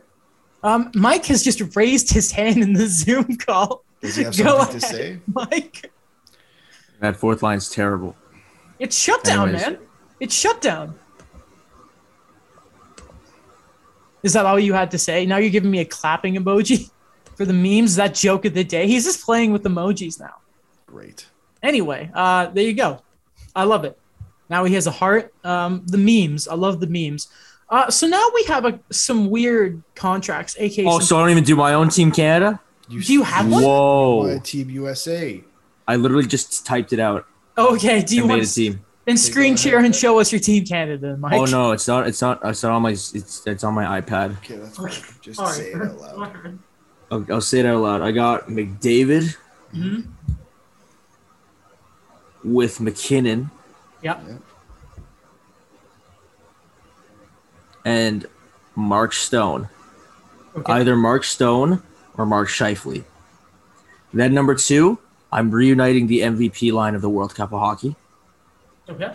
So that's Crosby, Bergeron, Marchand. Mhm. Then I got Brayden Point. Yeah. I don't know how he's on the third line, but he should be much higher. And Jonathan Huberdeau. And um, I, sorry, not Ryan O'Reilly, uh, Matthew Barzal.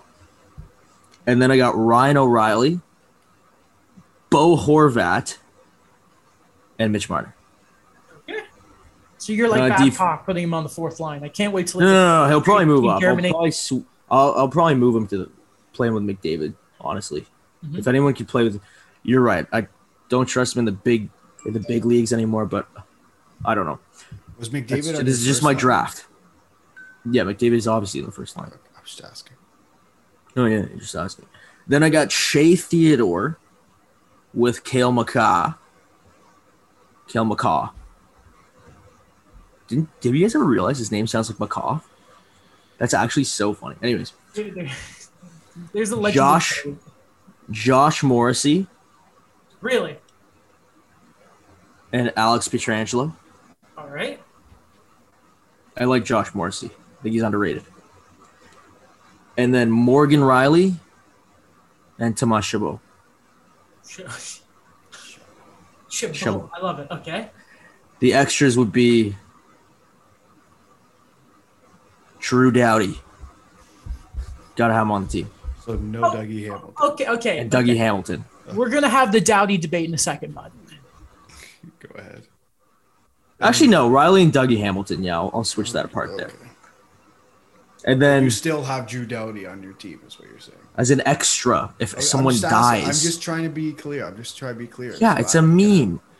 Okay. My starter is Carey, of course. It's Yeah, gotta be okay. Carey Price. Yep. If he slips, if he slips up, then I'll throw in Marc Andre Fleury. And then I'm in a twist. I don't know if I want to throw in Katahat or Darcy Kuemper. Mhm. I really think it would. Actually, the Olympics is in the winter. Whew. I think I'm going Darcy Kuemper. Okay. Yeah. Thank you for coming to my TED Talk, I like it. Who's your captain? Connor. I like it. Okay. Um, okay, so Drew Doughty. So he shouldn't be a regular because there are I think it's just a pure fact there are six defensemen at least better than him. Yes. So I think we have seen, and if we're talking about it, I think if Carey Price again has a crap regular season, if he's the starter at the Olympics, I don't think anyone's going to bat an eye because he can elevate himself. I don't think I've ever like I I don't I wouldn't question Drew Doughty's ability to step up for some reason. I don't want him in the starting lineup, but I wouldn't be mad if he was a seventh and eighth guy. And all of a sudden, if he gets in and shows that he still has it on that bigger stage, I, I I'd be okay with it. Again, not starting. There are better defensemen now, Yeah. but like there is something to say that that Drew Doughty has been there. You know what I mean? Yeah, he has. I feel like people's view of Drew Doughty has taken, or some of them has taken a 180. Because I think if you go back a year or two now, it was just Drew Doughty hate. Like ever since he got into that scuffle, we'll call it, with Matthew Tkachuk, it's just everyone's been so anti Drew Doughty. It's it's uh it's weird. I was literally for Drew Doughty on that one, but Yeah. But I don't know. Honestly, I really I he's overpaid. Yes, I honestly don't think he's that bad though that people make him out to be. No. I don't. I think he's played on crap teams with crap defense next to him. Fair. Yeah. Well, you know, no, it's a fair point. Like, I think this year is going to tell us a lot about Drew Doughty. That looks like maybe the Kings are are taking that step forward. Like, obviously, they're not going to be contenders, but they're kind of like New Jersey that they've got some great young players and they've made some smart moves in the offseason. You know, Ekholm Yeah. and Delo and that. Yeah. Arvidsson, I think it would be- Arvidsson, Arvidsson. Are- What did I say? Ekholm. Ekholm. That's a completely different. No, is- honest, I think yeah. they're they're moving to that stage now in their rebuild where the pieces are coming together now. I think they're going to take in another step next year, and they're on their way back up. I I, I think it's enormous that they got a back a, a center now there behind Kopitar and Danault. I think that's enormous. I think they, One that that very well is could be better better defensively than Selke Winder on Jay Kopitar is so cool to see on LA. You know Yeah. what else I'm kind of thinking too is if there's an odd name out on Team Canada, is does it matter? Because if Barry Trotz is running this like a system there, like you can win with you can win with anyone the way that guy coaches. Yeah, it, it doesn't matter. Drew Doughty could play well under Barry Trotz without a question. Anyone, Anybody, literally anybody can. I Yeah, could anybody. be nominated for the Vezina playing under Barry Trotz. but I think one thing that we haven't brought up yet What's that? is that they shouldn't be coaching the team What do you mean? Why? Oh my god. Because they Oh. like why I- like why are Canadian coaches on American teams? It should be a Canadian coach. Okay, so question: Who is the best coach in Canada right now? Okay, I don't know if this is a controversial take, but No, I was going to say It's a Travis meme, Green. I would. I was going gonna say Travis Green. So, by our logic, Travis Green should be the coach of Team Canada because he, is he Canadian? Yes. Yes. And you know, it, it's it's silly how people are getting upset that Jon Cooper is head coach because he is obviously a coach. Let me let me let me tell all your actual- listeners now. I am completely joking when I oh, say Oh, yeah, I'm completely It's joking. not like Babcock coached the American team the whole time he was head coach of Team Canada, but whatever. Mm-hmm. It's okay. In fact, he hadn't coached a game for the Leafs when he was head coach of the World Cup team either. So Yeah. Uh, no, I think he did. I think it was. Yeah, he did that year. for a year. It was his That was the first really bad year. because that was Matthew's first game. Matthew's first game at Oh, never mind, Scotiabank never mind. was World Cup. So that was their last place finish year. that's when he he said, "Oh yeah, we're, we're going to have this success in Toronto," and then we uh, never did. You Yeah, think you're sorry. funny, eh? You think was- you're funny? What are you upset about, Mike? You're not even a Leafs We sit back, you know, first round exit, first round exit. Now we're gonna have a docu series that's gonna poke fun of us losing again. Oh, but it's okay because Zach Bogosian's driving around in a nice car and uh, Justin Holl's golfing. Whoa, in the whoa. Yeah, don't throw But, but Zach Kyle Bogosian Dubas is not a patience, guys. Don't throw Zach Bogosian under the bus there, okay? Ah, you- I'm not mad. I'm not a deserve Leafs fan. Doesn't I'm not mad. I'm not a Leafs fan. Doesn't I'm just saying. I'm just saying. Alex is a good friend of ours. Why are you trying to be rude to him? Why are you trying to? Do I look mad? Yeah.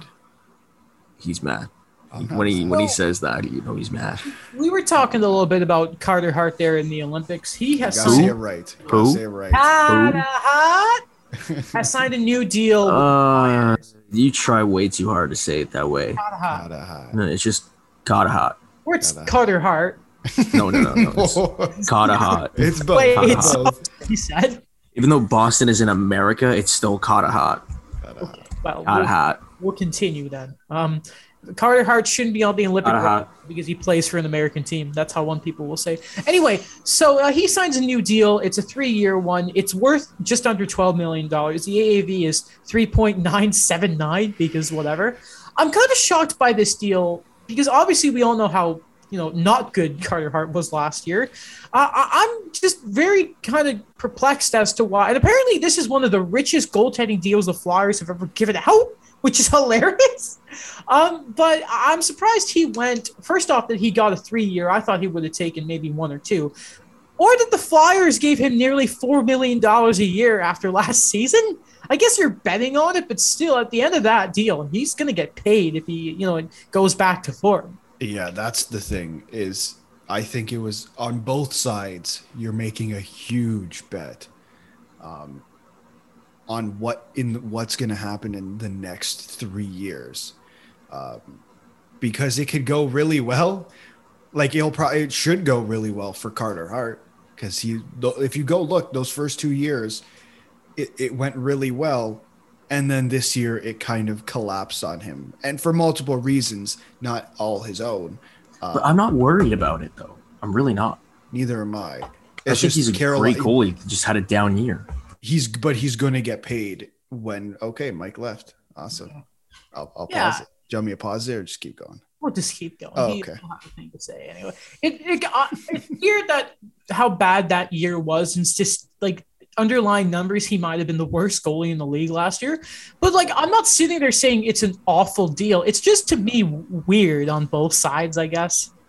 like if it in my eyes if you're carter hart you take the one or two year deal and say okay like and then it's it's weird to say two years because now we're talking about a single year but like man in two years you could get paid Yeah. if you wanted to like Shosturkin just got paid uh if you if you want to call it that to me that's getting paid like that's a We'll- lot of we'll money. get to it. and him, we'll get to him but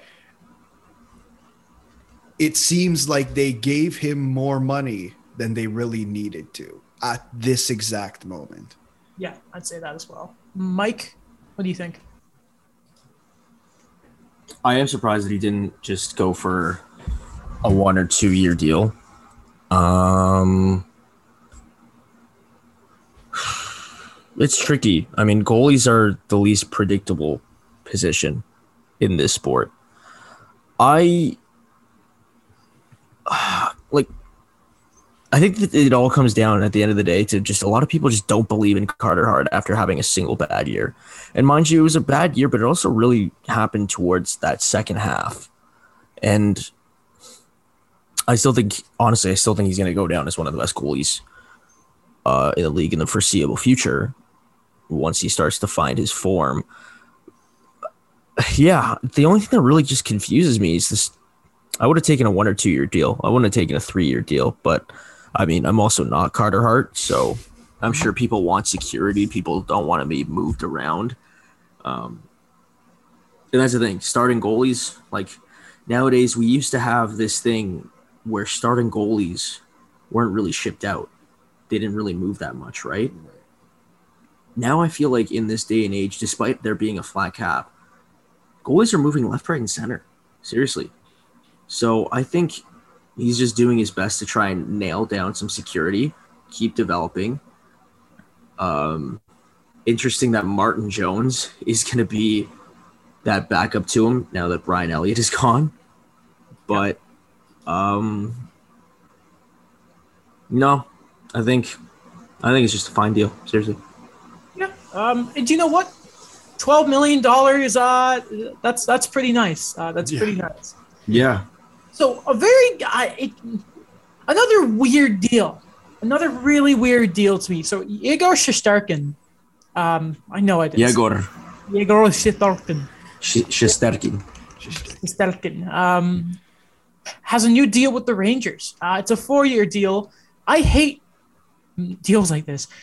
Twenty-two million. Sorry, twenty-two million six hundred sixty-six thousand six hundred sixty-seven dollars. The AAV is five point six six six six seven. Cause whatever. Um, so what's kind of weird is if you look at the underlying numbers, again, name of the episode, underlying numbers. It is a good deal. He's a good goalie. Yeah. Uh, in fact, his goals against, uh, sorry, his goals above average save stuff, like that new go- like hip goalie stat. It's higher than Varlamov's. It was higher in Binnington's. It was below Grubauer's. It's like a solid three, right? But so apparently this is um, the, and this is from Frank Seravalli, the most money ever handed out to a goalie on his second contract in both AAV and total dollars. And it is kind of weird to see a goalie get this who has a grand total of 47 games of NHL experience. I mean, that's 47 regular season games. And I think at most it would be another one or two of playoffs. I can't remember if he was there for the uh, He played. the a game. Carolina sweep, He played one game in the playoffs. so like 48 Yeah. game experience. It's just I have faith it's going to be a big, big deal. Like like Shosturkin's thought pretty well high of. It's Mhm. just weird, dude. It, it is. It is weird. I, I think it's a new norm. Is it though? But like, who? I think it's I think it's than him? signaling the way for a new norm. Uh, also, Chris Drury is pulling some things, man. Chris Drury's pulling some things. I'm not sure how to feel about him so far. They put a True. lot of money out there this offseason. Does Jim? Does James Dolan know there's a hard cap in the NHL? Is he aware? Because I just I want to make sure for everyone's sake that he knows. Yeah, it's. I think he's kind of like, well, not my job to figure it out. That's uh, that's Drury's job. Like I'm actually Uh, distraught that Jim's Dol- that Jim Dolan is stepping in now. That's that's fair. Uh, just how much? Because like to me, yeah, 47 games of NHL experience and 35 this year. 35 this year. And I'm hesitant on saying this, but I wonder how much when he walked into that room and said, Yeah, I have 47 games of NHL experience, but I put up some damn good numbers in the KHL, especially over the last three years. And I know it's the KHL. I, I, I know there's the talent discrepancy Super League. that what and like i just have to think that that did play a factor in these contract negotiations and like mikko koskinen who got four and a half million dollars for three years and he played a handful Okay, of okay, that's a games in the completely different situation. That's Peter Shirelli. no no i understand that but i i'd have to imagine his khl numbers did come into discussion when talking about this contract Does he have? A, I'm hmm. assuming he has an opt-out clause, right? Can he just go back to Russia? no No, He can't. Okay, never mind. no. Well, I mean, And- like, sure he can. Va- Vladim Shipachev did, but they Sh- terminated. his ship it, ship it, sh- what? Ship what? Shipachev. How It's- was it? Vadim Shipachev. Okay, close. Shipachev. Let's so just say Ship, Shipach. What? Shipachev. Sounds like uh, 2BC Superb Man when he was. Uh, That's like saying Capicola instead of Gabagool. Shut up. That's just not right. Shut up. Shut up. Adam was so done with having me on the spot. Um, The big thing here is that, yeah, it's a small sample size, but I mean, when Georgiev is gone, when Eichel is on the team, kidding. I, I don't know. It's just this deal, mind you, it buys him, it buys them two years of his arbitration eligibility, buys him two years in free agency. I just think it's Drury really just trying to lock this guy up from the get go. Yeah. Like, and again, I think honestly, in the it's it's a new norm. I don't know how the NHL is doing this, but I feel like players nowadays. We saw it a couple years ago, start where RFAs, like rookie RFA, not rookie, sorry, entry level deals in their RFAs would just go from like 970 925k to friggin' Mitch Marner. Well, Mhm. to be to be fair, Mikko it was Rantanen. one team uh, who who got that screwed. is fair, Like, yeah. let's let's to be fair, like yeah, you're right. Mikko Rantanen got nine point two five million dollars, but that's a good deal. No, what I'm saying is that like Mathew Barzal, he didn't get a s- cheap deal once he signed. He got seven Fault. million, right? Yeah. Yeah, I'm just saying we've reached an age now where the NHL, despite that it's going to be a flat cap for the foreseeable future, even though it's going apparently to 82 next year, 82.5. sure. Whoa. Yeah. Whoa. Okay. Um, I'll believe it when I see it. we've reached a moment in the NHL, or at least we're in organizations where I feel like teams are just going to start overpaying, or not overpaying, just willing to pay from the get go. That's why I think this is setting a precedent, and moving forward, goalies are going to get those longer deals after maybe a trial or a couple years in their entry level. I, like I really think that's going to happen now. Yeah, so I I, think it's new for goalies though. But because Yeah, no, no, but yeah, I know, it is they've been doing it for players for years, Yeah, no, goalies are different because goalies are tricky to predict. right? But I, I really think now it's that it's come to goalies now. I think this like it's gonna happen now. I think goalies are gonna be in the same kind of boat when it comes to like that payment schedule now as regular skaters, forwards, defensemen. Really, especially when they're providing positive value on an entry level contract. nowadays I just think GMs in this day and age, I don't think they honestly care about the future. I think Hold if they on. see something positive, gotta sign it from the get go. I mean, Hi, Adam's mom. yeah, No, she she did FaceTime me. She texted me asked if I was done. I didn't get back to her yet, and she FaceTimed me. Sorry, go on. I'm gonna text her now. What do you think, Alex?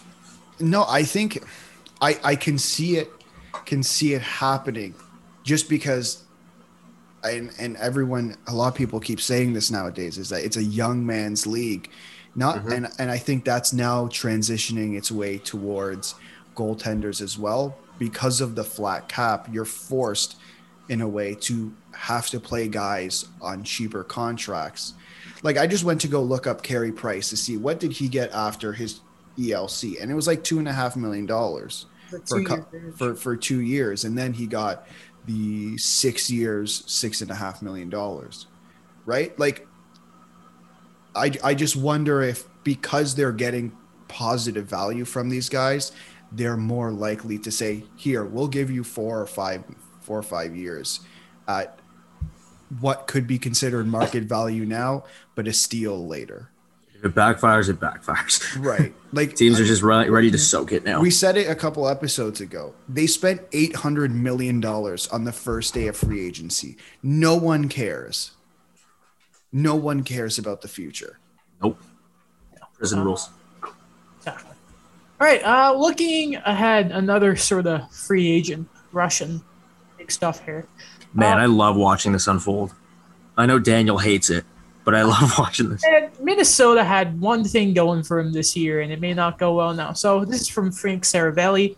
Uh, update: Hearing Kirill Kaprizov has a tentative agreement uh, in place with CSKA Moscow on a one-year, eight-figure deal in American dollars to begin on September 1st. Should a new contract not materialize with the Minnesota Wild, however, the Wild appear ready and willing to talk to um, a medium-term length deal. Initial hangup was Minnesota was only interested in a seven or eight year deal for the Calder Trophy winner. That's not the case. Bunch of options. Sorry, that's not the case. Uh, bunch of options in term, but the Kaprizov camp uh, contends there has been no offer made since April. We'll see where this goes. Two sides remi- remain in uh, communication. So first off, if anyone out there believed that you know the Russian salary caps, um, the hard salary cap in the in the uh, the KHL was a thing. No, it's not. Just uh, you know who owns CSKA Moscow? Uh, is it partly government owned, or is it, It's- either partly government owned or an or an oil tycoon? So it's it's an oil company named Rosneft, and guess who they're owned by? uh, Putin. The government. Oh, all right. Okay, all right, all right, okay. So that tells you what you need to know about the deal.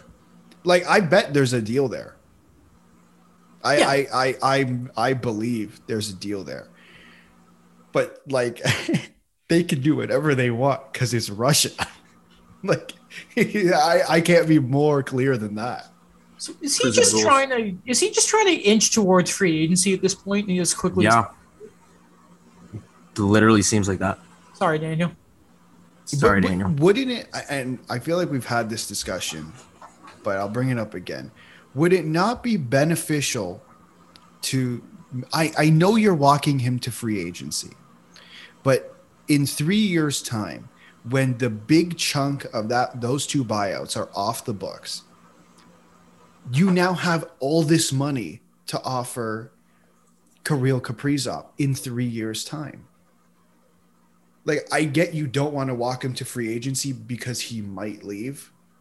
But if you continue to win, if you continue to improve and you have a boatload of money and you're not going to go out and get Eichel, I don't see I think the there's mo- uh, more upside here. Well, it's isn't it more like in three years that's when all their cap stuff is is gone, and then in three years that's when they start getting bit. So yeah, in Yeah. four years, in four years, the seven and a half or fourteen million dollars. That's It would it would be better for them to try and just go for it in this four year window because it, it's either you you give Kaprizov what he wants, and you have that asset, and if you know he's going to leave, then you trade him, or right. he goes to Russia and you're back, then you're worse than you were with Parise and Suter. Exactly, Mhm. but that that that's my point. Like Minnesota seemed to want to go long term with him, and it only until recently has that changed. But if you say, okay, we will hand you a four year contract, and say after four years we're actually going to have fourteen million dollars in m- more cap space, so we'll be able to offer you a boatload of money, and hopefully the guys we expect to take steps take those steps. Like there's still young guys. There's Matthew Boldy who hasn't played a game yet. Marco Rossi who hasn't played a game yet. Who did they take this year? Like there's just there's guys who will be taking those steps and filling around it. It's not like he's signing a four-year deal and he's in Buffalo. What do you think, comrade Mike? Whoa. Whoa. Just threw that in there. Just threw that in there. I'm surprised, really. I'm surprised that the glory of the NHL is something that Kaprizov would put on the line. Like he would actually rather go, because like you'd rather go back to the KHL rather than play in the best league in the world where he was a superstar because they want to give him a couple more years. I think no, I think Minnesota's caving in though. I I mean we see reports all the time that Minnesota I would think Minnesota's gonna cave in and give him like that bridge deal. And I think it'll work out because like you said, once that absolute nightmare of dead money on the cap is gone, that's a lot of money right there. So I don't know. It's interesting because honestly, it really just lies on where his heart is. Does he want to play in the Premier League of the world, the best league, the NHL, or does he want to go back to his native land, the KHL? Because he would rather go there for God. And I think they, they offered him what a one year deal for like eight million dollars or something like that. It's, And- it's I think it said it's it's it's eight figures. Yeah, So ten million dollars, man. even bigger. Sorry. That's a lot So money. yeah, and they have money to throw around. That's The Mitch KHL Marner money. Yeah, for any Leafs fan that's out there, ha ha ha. Leafs fans are so naive. Anyways, yeah, I just, I don't know. I mean, you really think because you really think he would go away back to the KHL for a year and bet on coming back to the NHL again after that? Well, what's going to change in a year? What's going to change in a year exactly? so what exactly happens? So for him to eventually be a free agent, even after 26, he'd still Minnesota property, is he not? Yeah. So he would basically, what I assume would, would be is he would have to, if he just goes back to Russia, if he comes back to Minnesota and they will welcome him back with open arms, Yeah. then he would try and look for like a sh- very short term deal to try and get out. Like right, that would that would probably be his option. So he either goes back to Russia for at least a year or two until he's able to be a UFA. Like he's gonna have to if he wants to play in the NHL, no matter He's play what, for Minnesota for a bit. He has to. Yeah.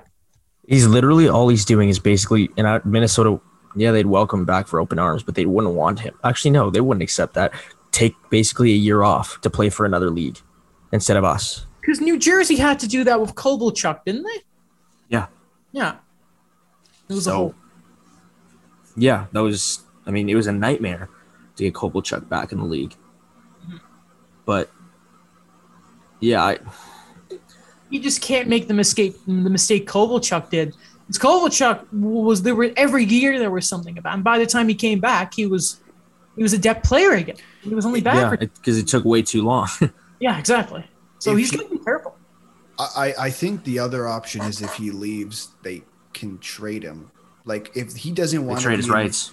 That's the only other thing I Mm-hmm. can think of. Because if he's just on Minnesota and he's hard set on not wanting to be in Minnesota, and I don't know if that's the case, but if that is the case, like, why why are you just keeping a depreciating asset as time goes on? He clearly doesn't want to be here. So you you're you're gonna have to get rid of him somehow. I don't even think it's about him not wanting to be there as much as he's just gauging team success, right? Because he isn't saying, I want to be here for three years so I can leave immediately. It's, I want to be here for three years so then I can weigh my options for which team is the best that I can go to. and I still don't understand why Minnesota is so hard set on not like why they were so either. hard set on so long for giving him the max. I'm sure he'll take a four year deal, a two, three, or four year deal. And even if it's three, it's one year to soak of without him. And by then, Minnesota will start putting pieces together. Well, you, you got to think of it like this: if if we're questioning why are Minnesota going to be so hard foot on this, they need him way more than, than in a way that he will need Minnesota. Like especially yeah. Parise and Suter stuff. Uh, you got to think that a lot of the thought, not just to kind of see what cap or capture would have been, but it probably also would have been like this money is going to help us keep. him. Now, I, I think the the bigger question there, as Alex is like, and what's what's bad with them if is that if this thing about no offer since April is a big problem. Like you have Yeah. to eventually like a good negotiation. The word is I think Friedman has said this before. Is if both sides are a little upset about what's kind of happened. Like there is no such thing as a perfect negotiation. Like both sides almost have to be like, what about this? What about that? Like I think that's more thing on Minnesota is they got to move here on some point. And it's like uh, with every day now. Mike said it. We're almost done the summer Yeah. You it's disastrous for you if you go into next year without Kaprizov. They it's not about having to necessarily move. It's about giving him options that aren't 7 or 8 year deals.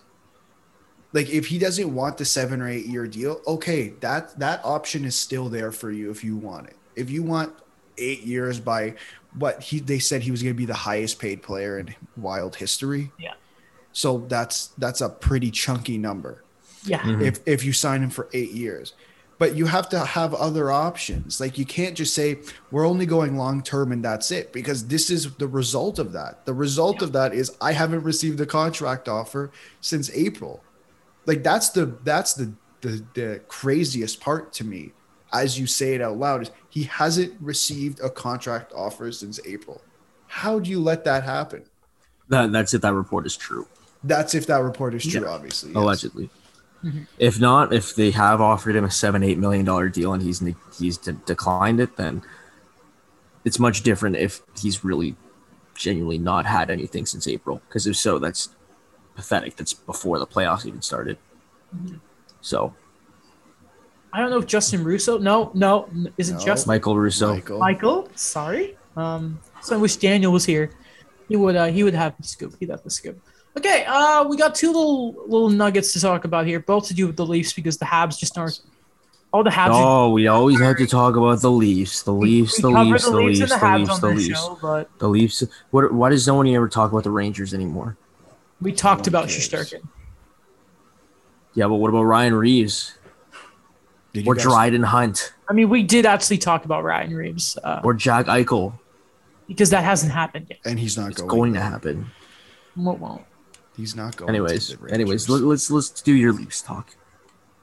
Okay. Um, is it Dustin Imoo? Dusty. Imoo. Dusty. I, I Dusty don't know if Imoo. it's, I don't know if that's how you pronounce his last name. Such a It's sick just- name, Dusty it- U. it's just the way I've read It's such it. a sick name. I It's the don't way know. I've read it. It's a weird name. Anyway, so Dusty Imoo, who has been kind of said the the Jack Campbell whisperer who's saving his career in LA, um, was for about a day or two the a member of the Toronto Marlies, I believe their goaltending coach. coach. Yeah. That was very quickly the Leafs after some some word about some of the tweets he liked. Um, reports came out about that, and very very quickly the Leafs uh, put out a statement saying he wouldn't join the Marlies, and that they didn't do their utmost in kind of looking up looking up his background. Um, uh, you can say what you want about stuff like cancel culture and that. And I think it's been very very active on Twitter. Something that I really want to ask you guys about is how in the hell did the Leafs not check his Twitter? How did they not vet him properly if you're going to bring him on? like it is the first thing they teach you in school. Is Yeah. clean your Twitter account. Sometimes I I get scared to like a tweet that's swearing in it because I'm like I don't know I don't know about this like and like I, I think they said that on our first day. they it's it's everyone mm-hmm. in every facet of life nowadays will tell you that and I send you I send you guys those Danny All Star 15 tweets. I don't even like them. yeah so how, how in the world Toronto Even though I just admitted it on the internet. Especially with everything that's gone on the past couple of years with like looking at like the draft like the mitchell miller and logan mailloux stuff has been like listen do your damn research and make the right decision here. Especially for the leafs that i think for the most part have been a very like good forward thinking organization. Um a bit of a mess. Um really messing up here toronto i will say. Yeah, it wasn't a uh, fantastic look because from this is purely from what I've read about the way I guess Dubas has run the organization since the ground. left. Because I'm baghead actually. That- I'm, just- baghead yeah, I, I wouldn't even be surprised. Um, let's separate let's separate the on and like ice it's not the it's not I I don't mean the on the ice stuff, but like the off the ice stuff. Not that he's he wants them to be prim and proper per se. Like I I- I don't know what the word word would be. he's like he makes them a good like he did the sick kids commercials in like the middle of the night raining Yeah, they're a good organization morally is what you can say which is a lot more than others I mean, when Yeah, Matthews that- isn't getting arrested, yeah. that's the that's the word. That's the that's the word I would have um, would have used. I guess Adam is speechless. makes them he may he I mean, wants his players fair- to be um, active in the community yeah yeah How are you doing, Adam? um i mean well to be fair he- that's more on matthews for not telling the team yeah that wasn't that's that a whole separate um, conundrum um Yeah, but- go, go ahead mike I. Yeah, I just. The guy hasn't even had a chance to do his job yet, but I will not get up on that argument before I'm called a, a flurry of things. But, you know, I did kind of wish he would have kept been able to have the job just for the fact that, you know, we see farms. So many texts. You sorry, popular guy. Popular. You see how you see how like it just i think it would have been good unfortunately circumstances dictate otherwise so you know it happens whatever tough luck. But it would have been good to have um dusty around a lot closer to jack campbell especially considering that the marlies and the leafs they really do go hand in hand. Like they're the closest affiliate organized organization affiliate um in the league I mean, they use the same practice facilities. They do like it's it's not far fetched to say that. Um, like and because we know we know that you know Jack Campbell can have one bad game, and he can be really really hard on himself. He could really like I know he's worked on it a lot, but if he loses a game, he's it's hard. So it would have been nice to have that common calming kind of presence that helped him there. But uh, you know, what can you do, right? Uh, and last thing we're going to mention here the All or Nothing Amazon series on the Leafs uh, has been slated to release on October 1st. So, watching that sort of teaser trailer, there was that thing of, oh, yeah, we lost again. I'm going to be really mad if they gloss over the loss and don't set it up as the biggest heartbreak that's ever happened. Because that's that's that is the kicker, right? Like they need to build up to that because that's what people are going to want to see. Like, uh, no offense, I could care less about Justin Holl golfing in the back of his uh wherever he is. Oh, knocking balls into the neighbor's yard. like, I don't care. I want the heartbreak. I want the five one. I want them to build Toronto up. Like, like I want them to set up like the five one loss to the Sens, right? Like, a, like the like the comeback the Sens had, and then like from yeah there, i to, like, remember you don't have to remind me and they go no for the listeners. I mean, Were, were we watching that? I hope Do we have a viewing party for that? get out of here let adam finish Yeah. So like there was the I want them to build it and build it and build Do we it. have a viewing party for that? I'm gonna run. I'm sorry. Build it and build it and build it. Continue, please. and it's like, oh, they may lose game one, but Tavares goes down and they rally and they rally and they rally. And I want them to, I want this to be done right. Because, like, if they follow the drive to survive formula, this is going to help so much for this game. I just don't Mhm. want them to just kind of, I want them to do this right, is all I'm saying. I mean, If if I'm not bl- depressed by the end of it, they've done it wrong. yeah, That's, that's how I'll put it. same. Even though I'm not a Leafs I'm fan. not gonna watch it anyway. So Yeah, I'm not. I'll probably watch it. I think, I like you know, just because I like sports documentaries, oh, like The. Last Dance. Fancy guy. that's legitimately, that's great, though. That's really good. What? Last Dance, it's really good. And the Magic Johnson one coming out, Yep. as written on the TSN website, but by Mike Jagasar. Had to quick plug in there. I mean, no, I mean, you're right. If it doesn't have you with like, well, not obviously not Adam. With Adam, if it doesn't have Adam going just jumping for joy watching it, then it isn't going well. If it doesn't have Alex like in tears talking himself off the ledge, then it didn't do it, it did a disservice. But I uh there's been so much hype around it, right? Mhm. Like so much hype all year, despite obviously not being a show able to show us anything. So, yeah, I'll pro- I'll check it out for sure. I think there was a tweet like, if somebody says they're not going to watch this, they're lying. Yeah. Oh yeah, they're so lying. I'm also interested to see what like some of the interviews are going to be like. Like, there's that clip of Kyle Dubas saying, "My patience is going." Obviously, that's probably during the regular season. My patience is going too. Like, where when Toronto's patience is gone. I wonder, like, where's that meeting? Like, that has to be preseason, right? Or something like that. Because that's not even because of COVID restrictions. Like, when did that meeting happen? Um, I'm just trying to think. There was a stretch. They they didn't play well for a stretch, or it could be about the power play because that the this clip before that was also about the power play. I think I can imagine that.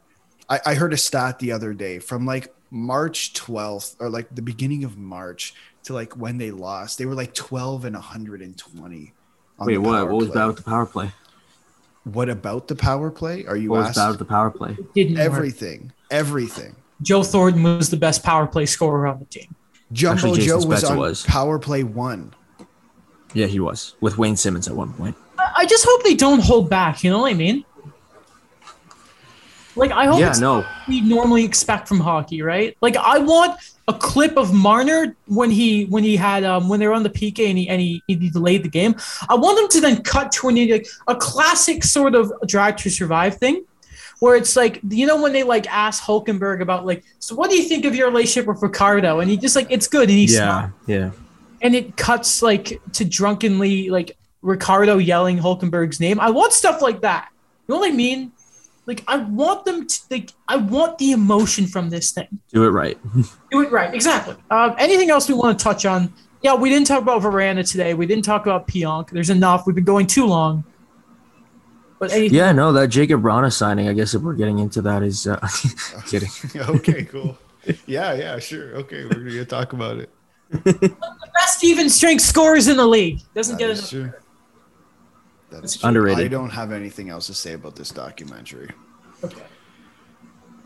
That's gonna be great. That's uh that's right before my birthday, so um, that's gonna be nice. Um, Oh yeah, I remember you have a late birthday. Yeah, we You both. seem like one of those people. Yeah, you made this joke to Alex. so we're, Alex and I are both October children. Alex, you're like can the tell. all The right, twenty seventh. twenty-seven. Yeah. Well, that's everything. Um, hopefully Daniel's okay, and uh, you know, Feel better, Dan. He's not sick. He's doing stuff at work, but um, Feel better, Dan. about Minnesota. Um, Mike, thanks for coming on as always. Um, Thanks appreciate for having me. You coming on. Uh, we'll link to all your stuff as always. Congratulations on all the TSN stuff, by the way. Always Thank cool. you very much.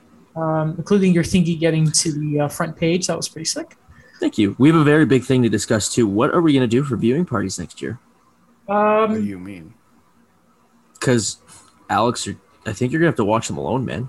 That's okay. I was 30 seconds behind, so it actually makes it. I thought he was gonna go the kind route and be like, so you know, the world made me think maybe we're gonna hang out, and instead he's just like, no, you guys are gonna, I'm gonna leave. Yeah. because we'll all be I- we'll all be in the city again Well, for a yeah. round. Yeah. Yeah, Okay. yeah, we'll see. Yeah, no, no. I only watch Rangers games. Yeah, Yeah. that's that's that's it. That's I- You guys can come watch a Rangers game with me by any means. Yes, but Montreal's think they'll be home opener are against the Rangers, so Oh. I mean, I'm probably going to it, so I won't be able to talk to you. Okay, not a big deal or anything, right? Did you did you did you did you catch the not a big deal there, Yeah. Alex? I I heard it. Not a big deal. Yeah. Cool guy. Okay. Um, thanks for listening as always, everyone. Voice said great platform. Check out on the show wherever you listen to your podcast. Brought to you by Podgo. Yeah. Um, we really need to do a new thing for that because we did not recently join as members. It's been a solid hundred episodes.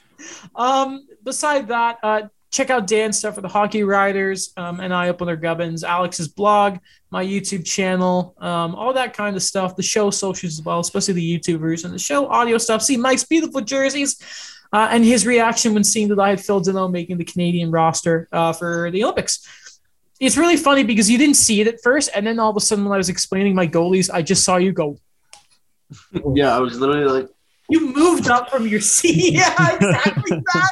So it's like be- that moment. It's like when you gotta start focusing when you're playing video games. Like you're like, Yeah, and you Like- and you. It's about to It's get like when you realize it's a level of Halo with the flood, and you're like, oh, oh yeah, especially, uh, especially Halo One. God, that's a scary mission. Beside that, uh, the we'll see- library.